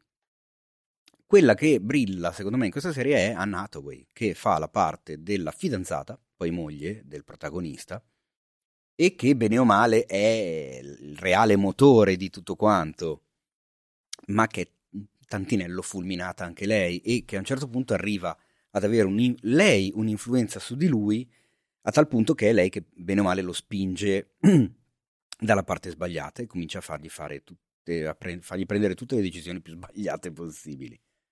Eh, la serie non è, diciamo, tra le mie preferite degli ultimi tempi. Si lascia guardare, è interessante perché comunque la storia ha un gancio importante, perché il montaggio ci fa capire fin dall'inizio che quella che vedremo è una storia di, di crollo, una, una classica storia di ascesa e crollo totale. Anche perché poi è tratta dalla realtà, quindi basta una minima ricerchina su Google e si vede che cosa è successo a WeWork ed è per quello che si chiama WeCrashed. Eh, quindi ha i suoi pregi perché comunque ti tiene lì a guardarla, vuoi vedere più che altro fino a che punto il protagonista riesce a, a cadere e, e come riesce a farlo. A livello, diciamo, tecnico, artistico, messa in scena, fotografia, musica, non è niente di particolarmente notevole, cioè non, non è che ci siano idee clamorose o cose meritevoli, cioè qua funziona effettivamente la storia, è scritta abbastanza bene per quel che io posso capirne di queste cose di sceneggiatura, mi è sembrata molto brava Anne Hathaway, ecco. Eh, e quindi se vi interessa la storia, vi interessa scoprire anche il retroscena di una società statunitense, di come funzionano le quotazioni in borsa, di come, di come funziona, di, di cosa succede dietro ai consigli di amministrazione che quotano le società, perché lo si fa, cosa bisogna fare per farlo, tutte queste menate che ci sono dietro, che chiaramente dette così sembrano noiosissime, in realtà nella serie non lo sono, anche perché non è che occupano tutto questo posto, però qualcosina si, si intravede. E se volete vedere delle belle interpretazioni di, di Leto e Hathaway, secondo me We Crashed potrebbe essere un, una buona serie consigliata ripeto, non è tra le mie top 5 di quest'anno. Ecco, però non è neanche da, da buttare via. Bene. Ed è giunto il momento tanto odiato, il momento dei saluti. Ma prima fatevi un favore, iscrivetevi e continuate a diffondere il podcast di Cinefax, ma non solo, eh, anche tutto quello che è il mondo di Cinefax, eh, in modo che tutti i cinefili in giro ne siano informati e diventino nostri seguaci come nella migliore delle sette. Inoltre supportateci grazie anche al sito gli amici di cinefax.it. Vi invitiamo se volete a seguire anche i profili Instagram dei qui presenti e abbiamo Alessandro Dioguardi che è at, Alessandro punto, underscore, no, underscore Alessandro Dioguardi. underscore Dioguardi. Eh, poi abbiamo Teo che ha anche un suo profilo privato, oltre a ovviamente at cinefax.it, at il Teino. Il Teino. Certo, il Teino. E io sono at Paolo Cellammare e in, nel frattempo, in attesa della prossima puntata, che sarà ovviamente settimana prossima, anche se ci sarà uno special nel mezzo, ma non vi dico cos'è, lo scoprirete quando uscirà. Eh, in attesa della chissà, prossima puntata... Chissà che cosa sarà. Non lo dire. Non lo devi dire. Non lo, non lo dico. Non lo devi dire. Non lo dico, è una sorpresa, una Ok. sorpresa. E un saluto da Teo Yusufian, Ciao, ne. Un saluto da Alessandro Dioguardi. Ciao. Che saluto è? che non sta bene. Era un Sta disprezzando Era- anche i saluti. No, era un saluto. Eh. Eh, vabbè, se avete vabbè. caldo. E un saluto anche da me. Pa- e intanto non si vede, una gag visiva. Teo fa gag vedere. visive È, è tutto, il- è tutto il giorno che fa questa tutti. cosa qui.